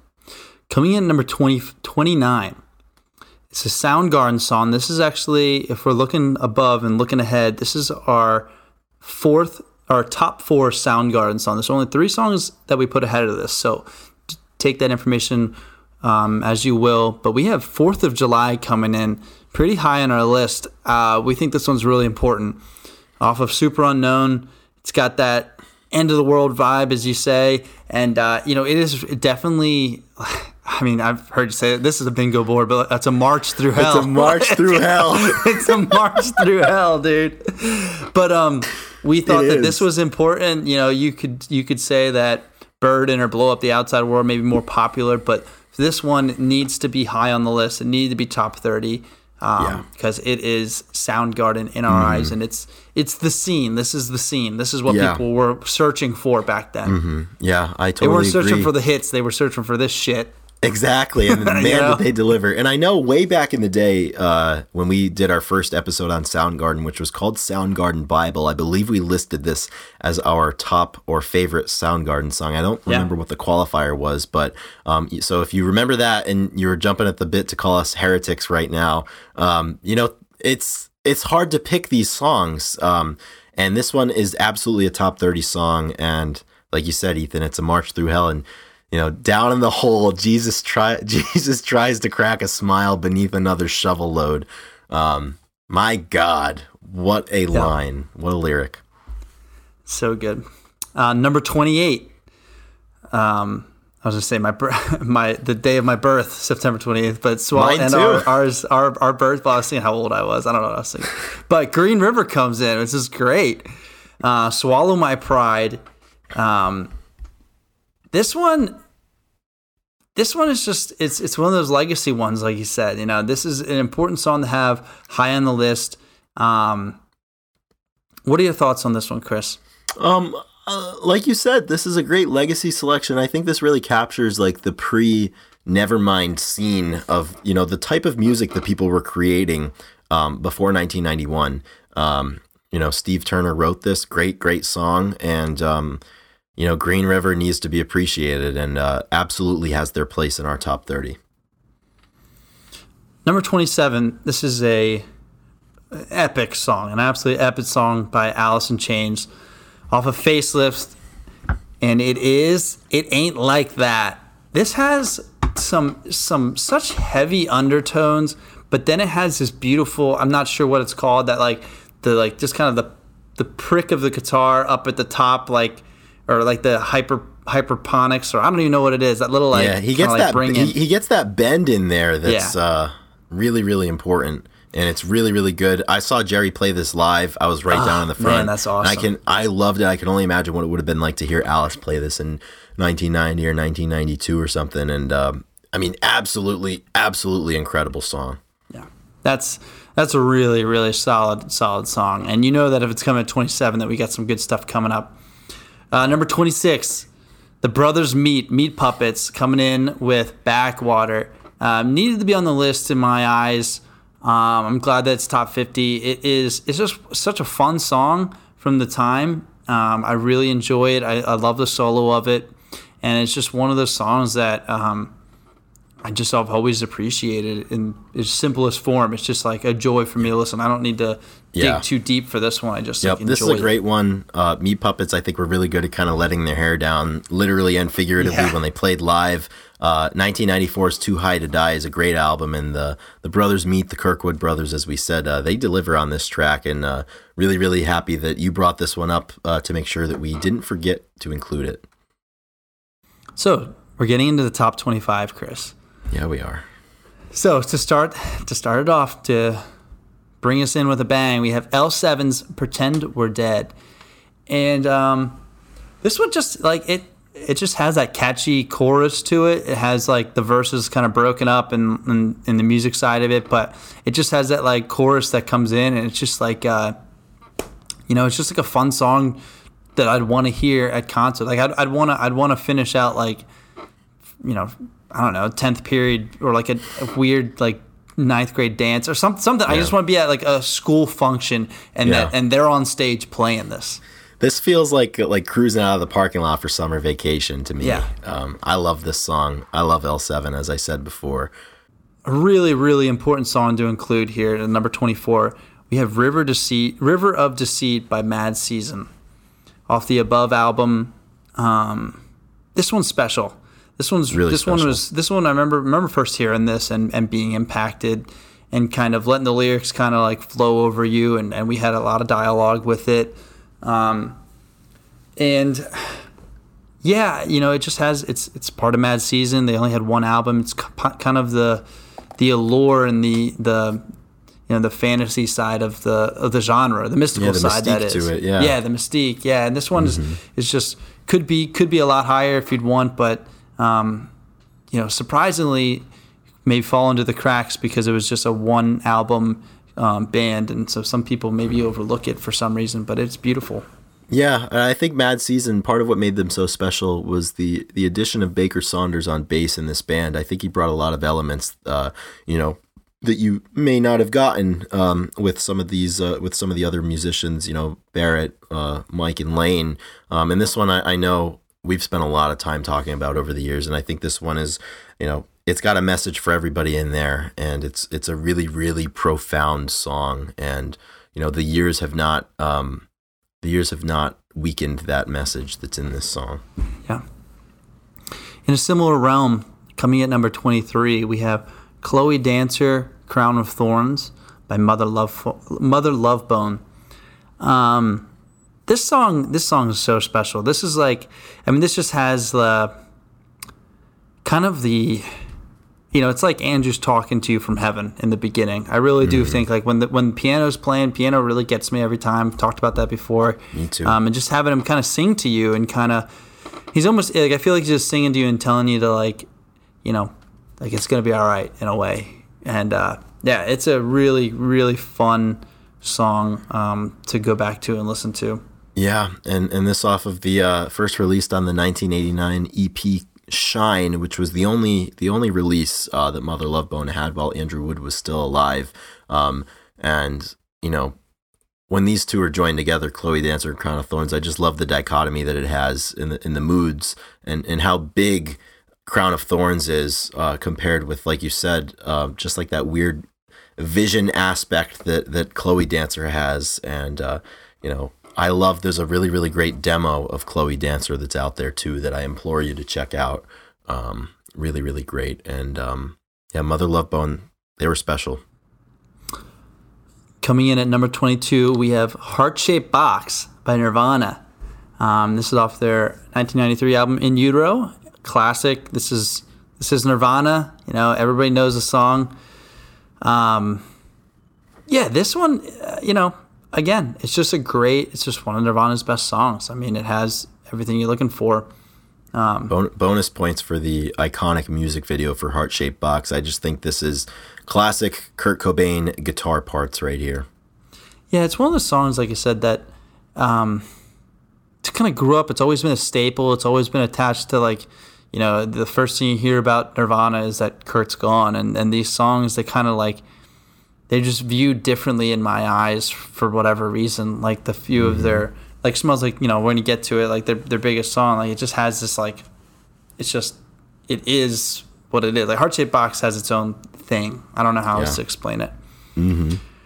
All right. Um, honestly, Chris, I think I'm gonna let you introduce and go into the next one because this one um, you were right, more than more than zealous to have it uh, be right outside the top 20, but be 21, yep. and it's very important to you. So I please, could not be happier. I'm passing with, the reins one song yeah, early to you. It gives me great pleasure to present the number 21 song on the Grunge Bible Top 100, and that is Out of Focus by Love Battery from 1992's album Dayglo. Um, I love this song, and I think this is exactly what the grunge era and the Seattle 90s era is all about, and how there's so much greatness out there that a lot of people may not know because there's so much greatness that got, you know, 10% of the music got 90% of the attention, you know, nationally and internationally. And there's bands like Love Battery that may not have gotten that. And there's people out there that contend that Love Battery was the best band to come out of Seattle. Um, I, am not going to, I'm not going to uh, endorse that, but uh, Out of Focus is one of the best songs that comes from the era. Ron Vine's lead vocals and guitar on this are just absolutely incredible. And this is just like a wall of sound this song and i've posted a few times on the page and i think i've spoken about it on the podcast but um, i think if i if i could tell somebody you know that's listening to this podcast if there's a song on this list that you haven't heard and i get one that you go and listen to it's out of focus yeah yeah i agree um, i went back and and had this song playing and and the drums stick out to me. It's just very, it's really fa- more fast paced than it uh, is. what I remember. It's very fast, and and and it just it just kind of goes in a you know in a different way than these other songs that we've talked about. It has a different pace to it mm-hmm. that sticks yeah. out. So yeah, this is a good one. I'm I'm I'm happy that it's right where it is. It's perfect. Yeah, and Ethan, thank you for letting me. Uh, oh, thank no, you for letting me present. The least that. I could do. Yeah, I'm really happy about that. So we're about to get into the top 20 songs for Grunge Bible. All right, Ethan, let's get into this top 20 right here. And let's kick it off at number 20 with Cherub Rock by the Smashing Pumpkins off of 1993's Siamese Dream. Another classic Pumpkins song. Um, I think this is one that, you know, when, when you talk about the Pumpkins, this one comes up almost immediately. Um, absolute classic. Yeah, I, I, this is our top Pumpkin song. Um, I think because I like it because of the jam and how and how heavy you can get towards the end, and when they really start going at it. Um, I think you get a lot of, you know, it's not like Soundgarden esque or Pearl Jam kind of stuff, but it has more of that traditional, the rock, the the hard rock side of it that we like. Mm-hmm. So yeah, this is this is a good song, good yeah. good stuff. Totally. Moving up to number 19. Now I know why you've been shaking because we have Slaves and Bulldozers by Soundgarden off of Badmotorfinger checking in at number 19 on our top 100 songs list. And this song is just incredible. I think the stuff that they do live or that they did live with this song was really, really brilliant. Um, you know, I think of this song oftentimes in the same vein as Searching with My Good Eye Closed. Um, it's got a lot of those same qualities, and I think Kim Kim Thayil on this song is just out of this world. Um, Matt Cameron too. Um, I'm always, I'm continually reminded, uh, you know, through Soundgarden's work, just how awesome Matt Cameron is. Yeah, yeah. This one, this is a the third top three Soundgarden for our list. So um, there's only two songs we have above it. I think this is um, one of their best pieces of work. I love all the live stuff that they do with this. So yeah. um, it's an easy one for me to have up here so high. Totally. Up to number 18, a song that has recently uh, recently been resurrected by TikTok culture and the power of Jesus Christ. Um, we have Even Flow by Pearl Jam, naturally off of 10. Um, I think this is another one that just really shows how cohesively and how quickly the band came to be. Um, you know, getting together, making an album like 10, but also making a song like Even Flow. Um, I think a song that they struggled to get a take that they felt was adequate live. A song that they did play uh, at Unplugged, and you know this one's a crowd crowd pleaser for sure. Uh, I think they play it at damn near every concert, and mm-hmm. you know I think every member of the band plays a indispensable part for even flow. And you know, not my favorite. There's songs that are lower on this list that I, I like more from Pearl Jam, but you can't you can't um, look past the the uh, the influence and and and the the notoriety that this one has. Yeah, I would agree. It's not like uh, there's some fatigue with this one more than maybe some of the other ones we may get to, but um, for me, the chorus for this one is is obviously such a hit, uh, no, no doubt. That's why yeah. it's a hit. That's why people love it, and um, it's it's really solid. Thoughts arrive so, like butterflies. Yeah, well, that's that's just exactly. the way that it is. No. Checking in at number 17 on our top 100 list, we go back to Nirvana, back to Nevermind with Come As You Are as the 17th song. And I think really when we get into some of these top Nirvana songs on this list, I mean, these are some of the more significant songs. I mean, almost ever um, songs that are absolutely iconic and, um, you know, the, the cultural impact that Nirvana has. Um, even even today, um, you know, I think it comes through with songs like this, and it's songs like this that people know. And and you know, I think back to those times where I was first discovering Nirvana, and you know, eh, when you when you're a fan for so long, like you kind of like forget, and the hits kind of lose their their twinkle. But I mean, you go back. I mean, a song like "Come as You Are" is incredible. Hmm. Yeah, it's got that fun twangy bass, and then you know, just drums coming in heavy behind, mm-hmm. and then Kurt doing his thing. I mean, it, it's uh it's just like a it is such a well put together Nirvana song. So mm-hmm. yeah, this one's this one's always fun to have on.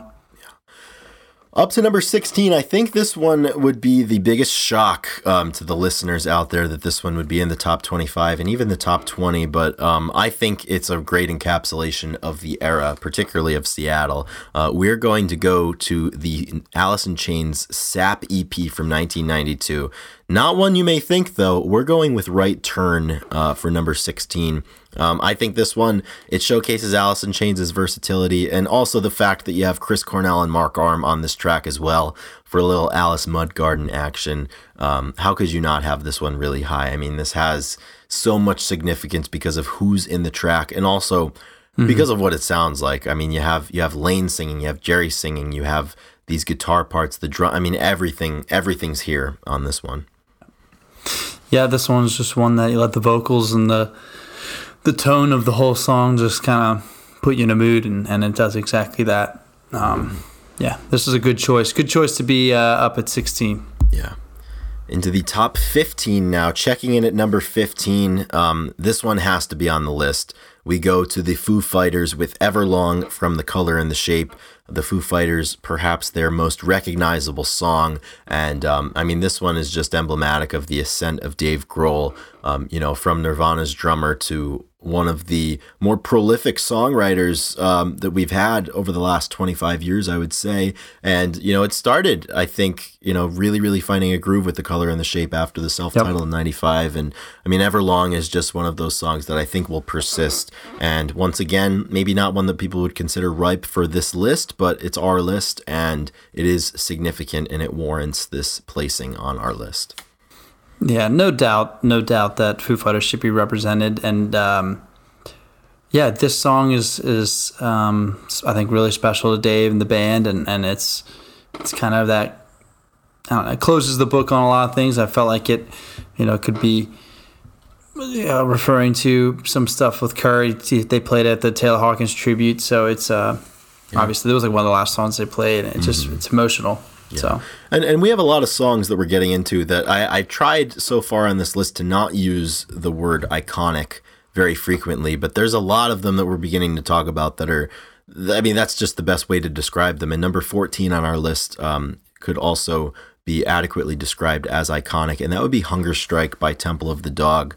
Um, once again, another one that I think when you've spent a lot of time with these bands and around the genre, maybe it loses its shine a little bit. But you go back to a place in time, and you know, when this stuff's breaking in 91, 92, I mean, you hear Hunger Strike and you have Cornell and Vedder trading parts, um, you know, especially in the setting that it was, you know, being the tribute project for Andrew Wood. Um, you know, this one is really really special. And i still love that there's still people out there that are getting into the genre that put those connect those dots together of what temple of the dog was and like holy shit like eddie vedder and and and chris cornell and it's like pearl jam but it's like soundgarden and then the connection to andrew wood. Um, it's really special. It's really really special. Yeah this song no surprise it's gonna be as high as it is. Um, it's just It is a special song. It's so it's so much fun. It's so it such a fun. fun. song. It is a fun yeah. song. So like you said, the yeah, you just like it's just pleasant to the ears in yeah. so many different ways. Yeah. You so. grab grab your buddy and go go sing this one at karaoke. You, yeah, yeah I don't have to convince people that this is a good song. Like I don't need to be like, dude, just listen to it. Like you know, you listen to it, and you're like, oh yeah, mm-hmm. makes sense. Up to lucky 13. Uh, we're, we're climbing up there. We're getting into some pretty high altitude now. Uh, and for number 13, we are going back to Silverchair, back to Frogstomp, and we're going with Tomorrow. Um, and this one, I think, you know, people might question why it's up there, but I think it's, it sounds great. Um, and I think a lot of the reason why people were turned off by Silverchair is because they didn't come from Seattle, which they couldn't control. They were young, which they couldn't control. Um, and Daniel Johns' hair was blonde, which you, I mean, you could control, but why would you? And it's like, oh, the Kurt Cobain ripoff. But I mean, this song, this song's great. I mean, I think it could go blow for blow with almost anything from this era. And Silverchair, you know, those first three albums that they made in the '90s were really, really special. And Frogstomp, I mean, Frogstomp's Chris, awesome. Did you did you know that they were 15 years old? No shit. this is the, this oh, is the yeah. first I'm hearing of it. Yeah. So if you imagine just 15, I think you know what an amazing job by them. It, it is incredible when you, if you if you look at like you know your normal 15 year old. Yeah, it, you know if we actually do want to expound you know, on that, it's pretty impressive. Yeah. I mean, you say yeah. the money isn't everything, but I'd like to see you I'd live like without it. You live without it. Yeah. Fat this boy. is um this is a good one. I'm glad it's top 15. I think that it mm-hmm. it has the it has some there's some really good pull to it. Yeah. So I think that probably does it with a lot of the surprises, although maybe there's a few more um, on this list that you may not expect. But moving up to number 12, um, we have a hallmark of the Singles soundtrack and a hallmark of the grunge era, and that would be Nearly Lost You by the Screaming Trees. Um, I think this one is a quintessential song for the time. Um, obviously, being the Mark Lanegan fan that I am, I think the vocals on here are just out of this world. I also think Barrett Martin brought so much to the Screaming Trees um, on the drum kit, um, you know, that is just not to be overlooked. And they captured some magic with Sweet Oblivion um, that was elusive for them because of the conflicts that they had in the band. And I think you have songs like Dollar Bill and you have songs like Nearly Lost You, and, and it shines through there, that magic that they captured. Yeah, well said. Um, I I enjoy listening to this one a ton. Simply put, like you said, it's just one of the songs you put on. It just it lifts me up, and it's just an easy listen all the time. Because you're right, the vocals are um, outstanding. Yeah. Moving up to number 11, just outside of the top 10, to finally put to bed the question of what about Scott? We've got a Stone Temple Pilots song for number 11, and we have Plush from the core album. Um, I would say, without a doubt, this is their most popular song. It's still to this day a FM radio, rock radio favorite. Uh, the DJs love playing Plush. Um, I love playing Plush. I love listening to Plush, and yeah. it's it's one of those songs that I struggle to place my myself back at a time and place where this was a new song and and I didn't know it so well. But I do recall being like being fairly young, like nine or ten, and hearing the song, and like this shit is fucking awesome. You know, before yeah. before you learn that like you're not supposed to like plush because it's popular, you're like, this is fucking awesome. Yeah. And it is, and that's why it's gotta be up here. Yep. If you're not rolling into rolling into work at into the yard at 8 a.m. and this song's not playing on your local radio, and you're just yeah. like, just here we go, just getting it back into it. Um, mm-hmm.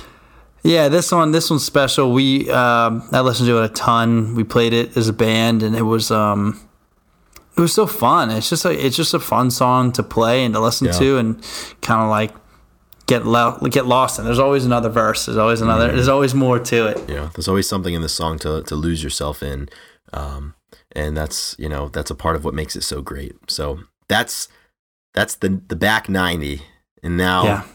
now we're playing. We got top ten. We have the we have 10. We're, we're now entering the top ten zone. Yeah, the top and ten grunge Bible. So basically, with this list, you can you probably know there's a lot of songs that you haven't heard yet. So you can imagine what's going to be on it. Um, and although some may be more commercially successful than others, um, we tried to order them in, in, you know, we wanted to give them respect, you know, but we also wanted to keep it true to what we think is uh, our favorite. But um, so hopefully, number one is going to surprise you.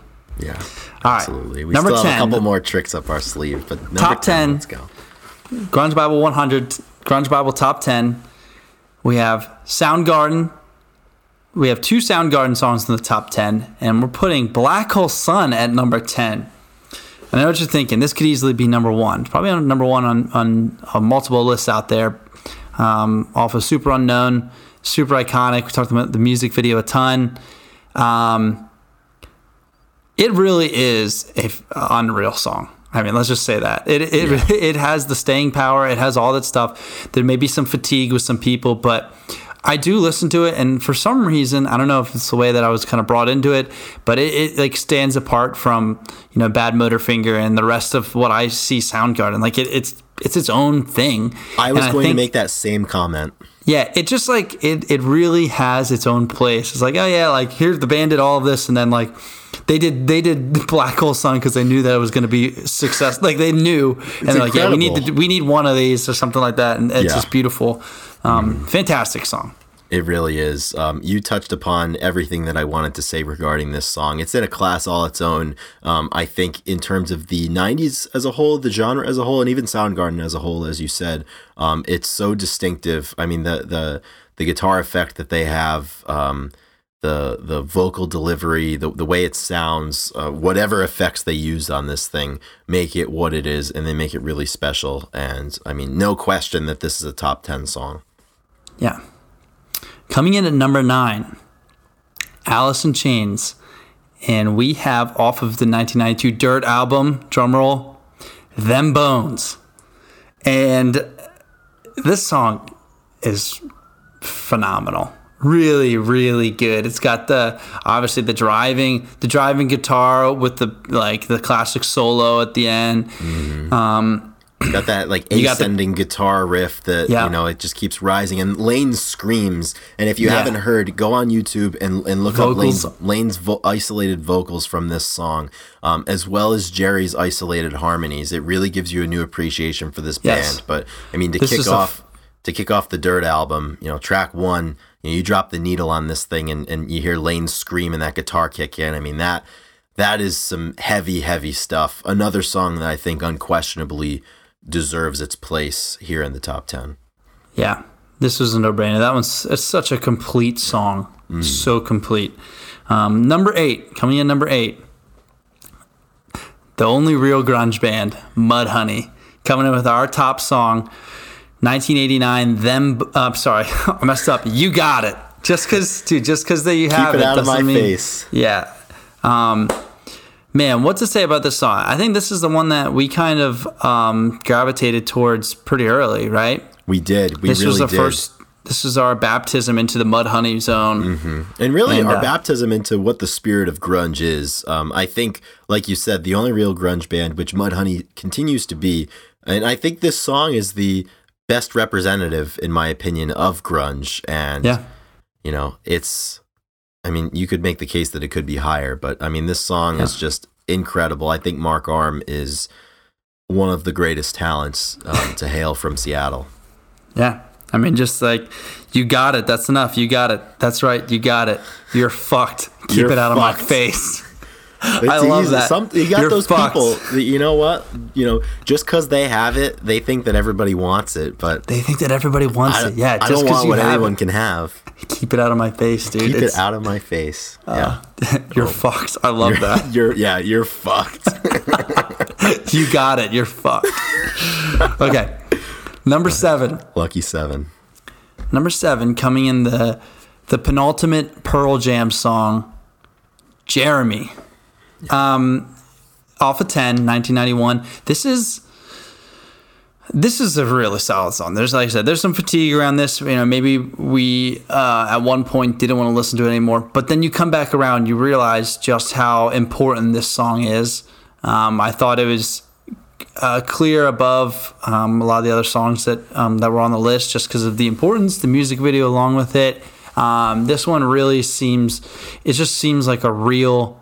This is just a real track to me. It has like, um, I don't know how. Like it's yeah, it just feels like maybe it's because about real events and stuff, but it just feels very present every time I listen to Yeah, it. and and this is one that I think you know, hundreds of years from now, if if uh, anybody goes back and does a post mortem on the grunge era, I think this song is certainly on the short list of um, you know what encapsulates it. Um, and and I wonder, you know, the airplay that this one got and and the popularity that it had. I think a lot of people that listen and especially listen casually or may hear it on the radio or heard it on the radio don't know um, the story behind this song. You know about Jeremy Wade Delle. Um, and you know it's it's it definitely. I wonder if it would have been as popular if people knew. Um, but it's it's certainly um, it's it's an incredible and it's an it's an ambitious commentary. I think on a tragic event. You know the the death of a of a, of a teenager. Um, you know by his own hand. Uh, you know with with a gun and. Uh, I mean, what a song though, uh, and the music video especially too. I mean, uh, critically acclaimed. I mean, it challenges you and it doesn't shy away from that that difficult subject matter that the song is written about. Yeah, really deserving of top ten accolade here. Yeah. Um, moving in top six, just outside the top five, um, we have Nirvana's Lithium. Lithium. Off of Nevermind. No surprise. Uh, I'm sure you're waiting for this one. Um, again, I just feel like this is just the trio doing what they do best and like playing like a really full, good hooks, good verses. Like they kind of drop out. It's just bass and, you know, I mean, I very think- little drums, and then you got Kurt, and you got his yeah. vocals, and it's just oh, fun. And, and then when the, when, the, when the chorus kicks in, I mean, this is Kurt. Yeah. Kurt, uh, this is this is great pop music, uh, in my opinion. I mean, he's a pop. It this is. pop writing, and it's fucking awesome. And also, I mean, it's pretty cool that you know they, they wrote a song after the uh, the title of the Sirius XM station. I know. Can you believe that? Can shit? you believe that? so it was very um yeah that was, that was really nice of them yeah, that was really really kind of them. pay homage. that. Yeah. um Yeah, so Nirvana, number six. All right. Number five. This is our we're entering the top five. There's only there's the big four, and then there's someone's getting two. Basically, I'll, I'll spoil that now. But this is the final Soundgarden song. This is what we say to be the best Soundgarden song on our list, and we chose "Outshined" off of Bad Fuck yeah. Motorfinger, and um, it had to come off of that album for us. You know, it had to be one of those, and uh, this is the one that we came to. Uh, Chris, what what are your, you know, what's your? I know that you wanted this to be the number one song for sure. You're like, this is this is their best song. So Yeah, I, I think for it is. I think it's got everything. Uh, I think you you hear in Outshined, you hear hints of what was to come with Superunknown. Um, and I, I love the lyrics. I love the Chris Cornell stomp live. I mean Yeah. that that stomp that he's doing. The the the I know who gets mystified. You know. yeah, you get mystified. You know, looking California, feeling Minnesota. Um, the the writing. Um, I think Ben Shepherd on the song's great. Um, I mean, the the whole band is great on this one. I love the guitar. Um, I just love this song. This is another one. I think it's it's up there in, in the Jeremy zone of like, you know, the grunge era. I mean, outshined like sounds like the era to me. Yeah. All right, number four. This song, this song is so special. I, I could see this song being like one or two. Like I, I really, I really could. Um, Alice in Chains coming in with "Man in the Box."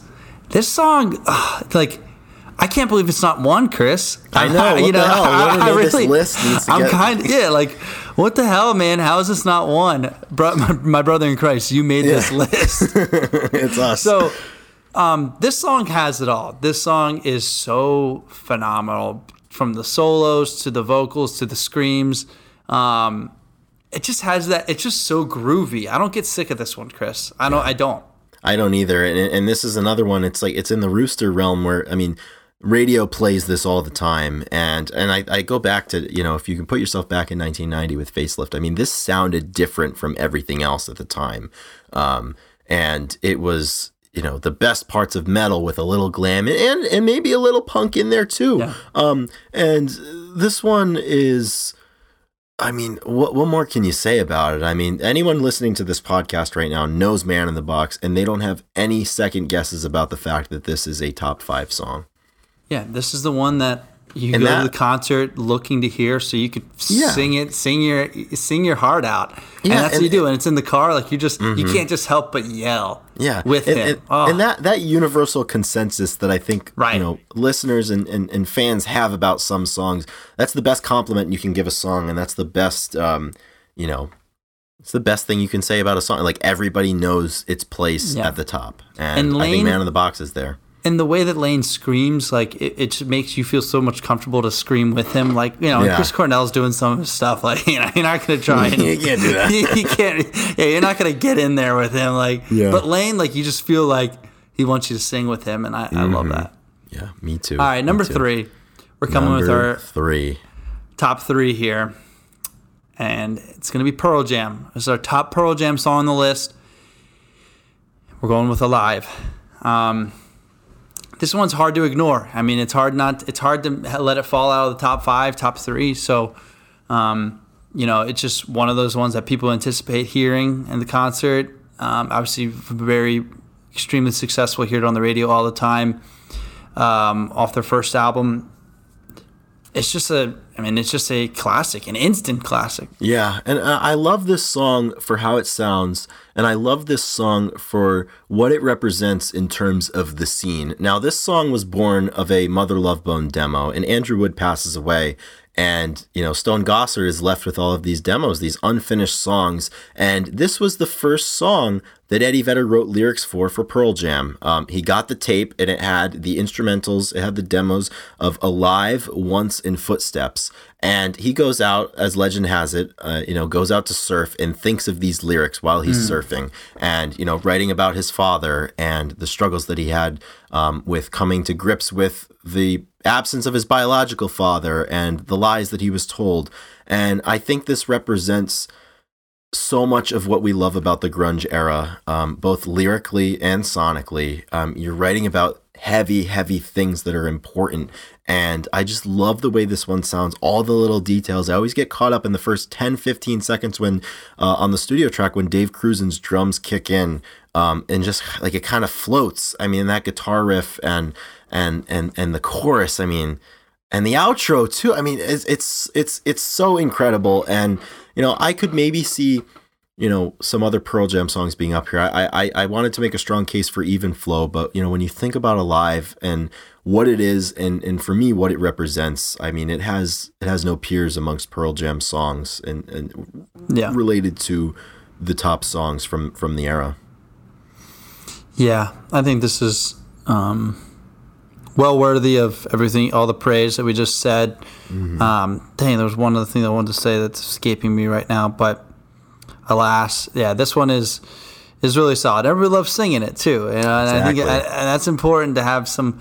Oh, I know what I was going to say. If as ten as an album, um, he said, I, I wish that you know everybody wishes that they were there for certain things and whatnot, but um, I wish that I did have the initial impact that Ten had on people. Like I wish I, I wish I could have got that and, and have that initial experience of like this is a band that is just begun and we have no idea what they're gonna finish with, but they just gave us this ten album, you know, yeah and just this beautiful, like a ton of beautiful tracks, and this is just one of those that right first album still one of the top Yeah, best songs, and, best um, songs and- ever.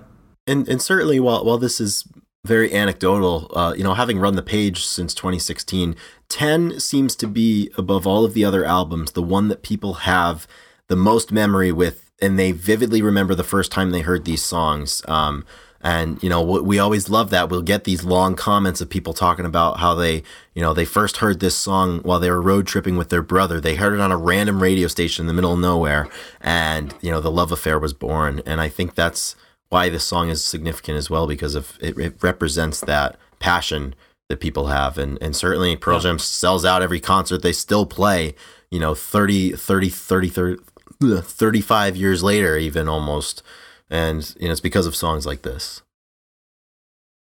Coming in at number two.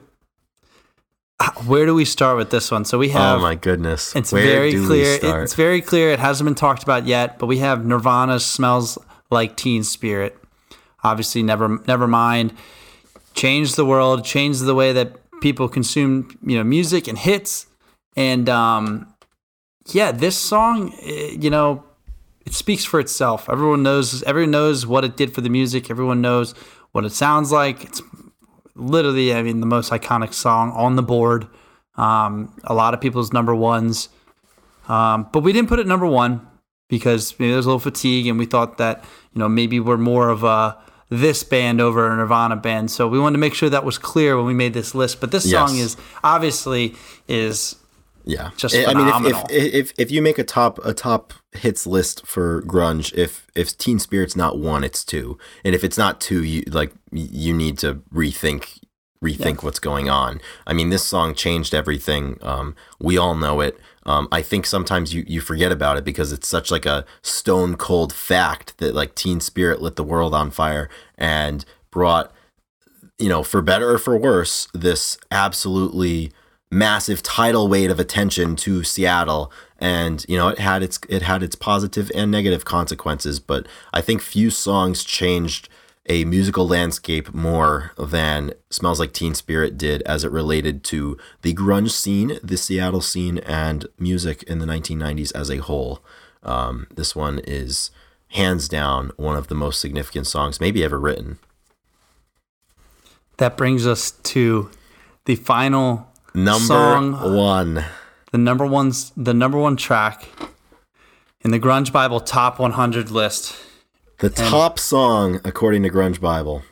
And there's only one way I know to bring this in, and it's by just simply saying, Know me broken by my master, teach thee on child of love hereafter, into the flood again. Yeah. Same old I mean, trip it was back then, Chris. You already So- knew. Number yeah, one we made a song. big mistake. Alice in Chains, Would off of Dirt. What more can you say? Exactly. This is the best one. This is the top song. Yeah, it, it absolutely is. I, I think most people um, who clicked on this knew that this was coming, um, and it should come as no surprise. And beyond, you know, beyond the memery of it, I mean, this one is, I think it's Alice in Chains' best song. It's got everything that you love about the band, everything the band did well. Um, it's just utterly fantastic. It's also, it's the only song that we've done an entire episode on. Um, we've never dedicated another Grunge Bible podcast episode just to one Very song. true. Um, and you knew this was coming. Um, we've spoken about it. We speak about it every week. Um, we many other people speak about it every week because of it.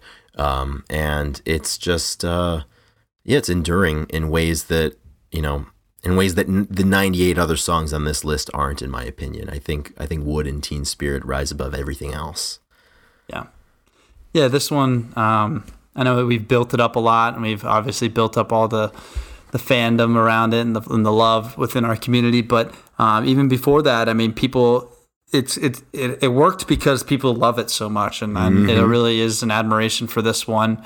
Um, I think it's relatable. I think the into the flood again, same old trip. I mean, you can apply that to so many different things, and uh, you know, there's no surprise. We had to do it. We had to put it number one, but we also wanted to. We we really do like it. We're Alice in Chains guys. At the end of the day, um, we're happy that they have two songs in the top four. I can see Man in the Box and Would being ahead of Teen Spirit my, on my personal list. but uh, but yeah, dude, this is um this is the only way to finish this top 100 list. So that's exactly what we did. Yeah, this is where we had to end up. All of our work over the last 100 episodes has been hurling us towards this moment in time, and now Yeah, we're here. I and- totally, I totally agree. Yeah, this is the buildup of all 100 episodes.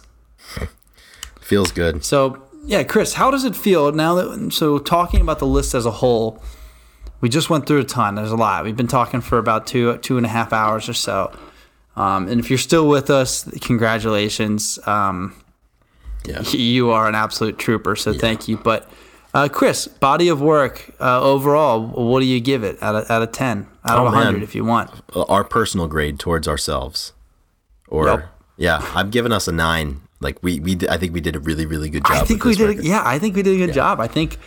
I remember we, we went through and we cut the songs and we had the list and we reordered them once and then we went back through and like we barely made any like review and edits. Like we are just like, Yeah. yeah, you know what, this is like really solid. I'm I'm happy with this. This can Mm-hmm. this can live. yeah i couldn't agree more um and and i think it is it's illuminating um you know for a lot of songs and bands that you've normalized yourself towards um and it's also it's inspiring uh because you remember just the talent and and the amazingness that occurred at the time um and yeah i i really appreciate this exercise that we did and um i'm happy that we did it um, because now now we have it we have our list and you know at this point we're ripe fans of the genre. We're not newbies um, and I, I, I think this is a list that we can be proud of and uh, we hope that everybody enjoyed listening to our selections and, and hearing why um, we made the selections. You know we thought about um, how we wanted to present this list and if we wanted to um, just list them and then cherry pick the ones we wanted to talk about. But I mean, with with 100 songs, your, your top 100 songs, you, you got to give each of them their due. And I'm glad Yep. that we gave we gave these special songs their place and gave them space um, to be discussed. And there's a lot of songs that we discussed today that we haven't discussed on this show before. So um, there's multiple purposes that this served, and I, I really couldn't be happier that we did it. So if you're out there and you're listening and uh, you have a praise for putting a song on the list or a you know disapproval for letting something off, uh, you can let us know. Please, please comment, engage, share, share the list with some people. Um, and let's find out from the people if we did a good job Yeah, absolutely. We think that, but like you know, it doesn't matter what we think. We need to know if if the people out there, you know, if, if we can rival, you know, Spin Magazine's top 100 or, Or Vulture or yeah, Vulture, any of them. Yeah. Um, I think can go it head was an honorable them, so. pursuit, and um, Yeah. additionally, you know, Ethan, uh, thank you uh, for everything that uh, you've helped us accomplish together the last hundred episodes. Um, this has been a really fun aspect of our friendship, um, and I think it's uh, you know we we've grown in a lot of weird and unexpected ways through this, and it's at the end of the day, selfishly, it is such a cool way, um, you know, guaranteed time to spend with one of my best friends every week, which is really special. And I think that's something that, you know, when the last episode's said and done and, you know, we, we move on from this shit, that's the thing I'm going to be most happy about. Yeah, you never know. We might even miss it when it's gone. Yeah. So, but that's why we do it. I'm I'm very thankful again for you and for everything you've done the past hundred episodes and all of this. Um, it has been a very fun endeavor, and um, having it cul- culminating with this right now is pretty cool. Yeah. I know our two year birthday comes in like a couple, Couple in about weeks. a month right now, but um, episode 100 is special, and uh, It is. yeah, this is pretty cool. This so. is the right way to do it. thank So, you. Thank you to everyone who is still listening for your support at every single point along the way. Also, massive thank you to Drew McFadden, our producer. Um, this is a uh, this is a three headed monster here. It's not just Ethan and myself. It's Drew McFadden, and, and without him, it wouldn't matter what we did. So, massive thank you to Drew. Um, really means a lot, and and I echo those same sentiments. Um, you know that I feel towards you, Ethan, towards Drew. You know, it's just a really cool opportunity to to spend time and and communicate with Yeah. with great friends. Easily the one of the best best parts about the project. Absolutely. So for today, we are obviously going to skip the songs of the week. There's we have no a playlist. We just gave you playlist 100. of the lifetime. and we have a, yeah we have a playlist, but we also made a playlist of the top 100. So Chris took the time, put saying, together yeah. a playlist. It's going to be live, um, public access when the podcast drops on Monday today. So uh, go over to it'll be on it'll be on the page on the story.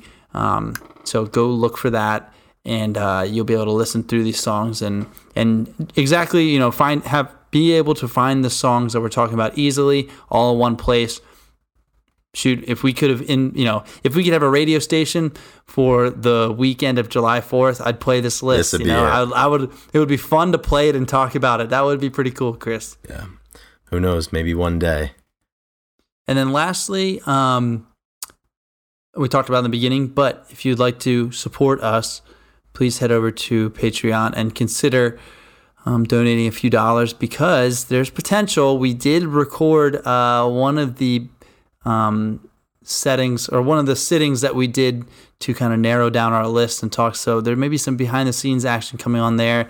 Um, if you'd like to hear us kind of a little bit even even more raw and unfiltered, um, it'll be there at some point. So Absolutely. that's all I got, Chris. yeah. I'm that's- spent. That's, all I have too. Yeah, I'm I'm pretty tired too. So um, thank you, Ethan. Thank you, Drew. Uh, thank you, everyone else out there who's listening.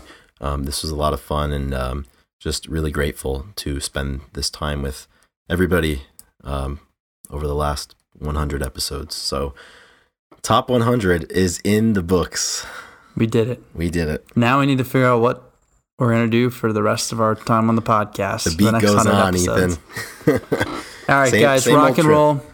Thank you so much. Same old trip it was back then. Exactly. Take care, everybody. Be well.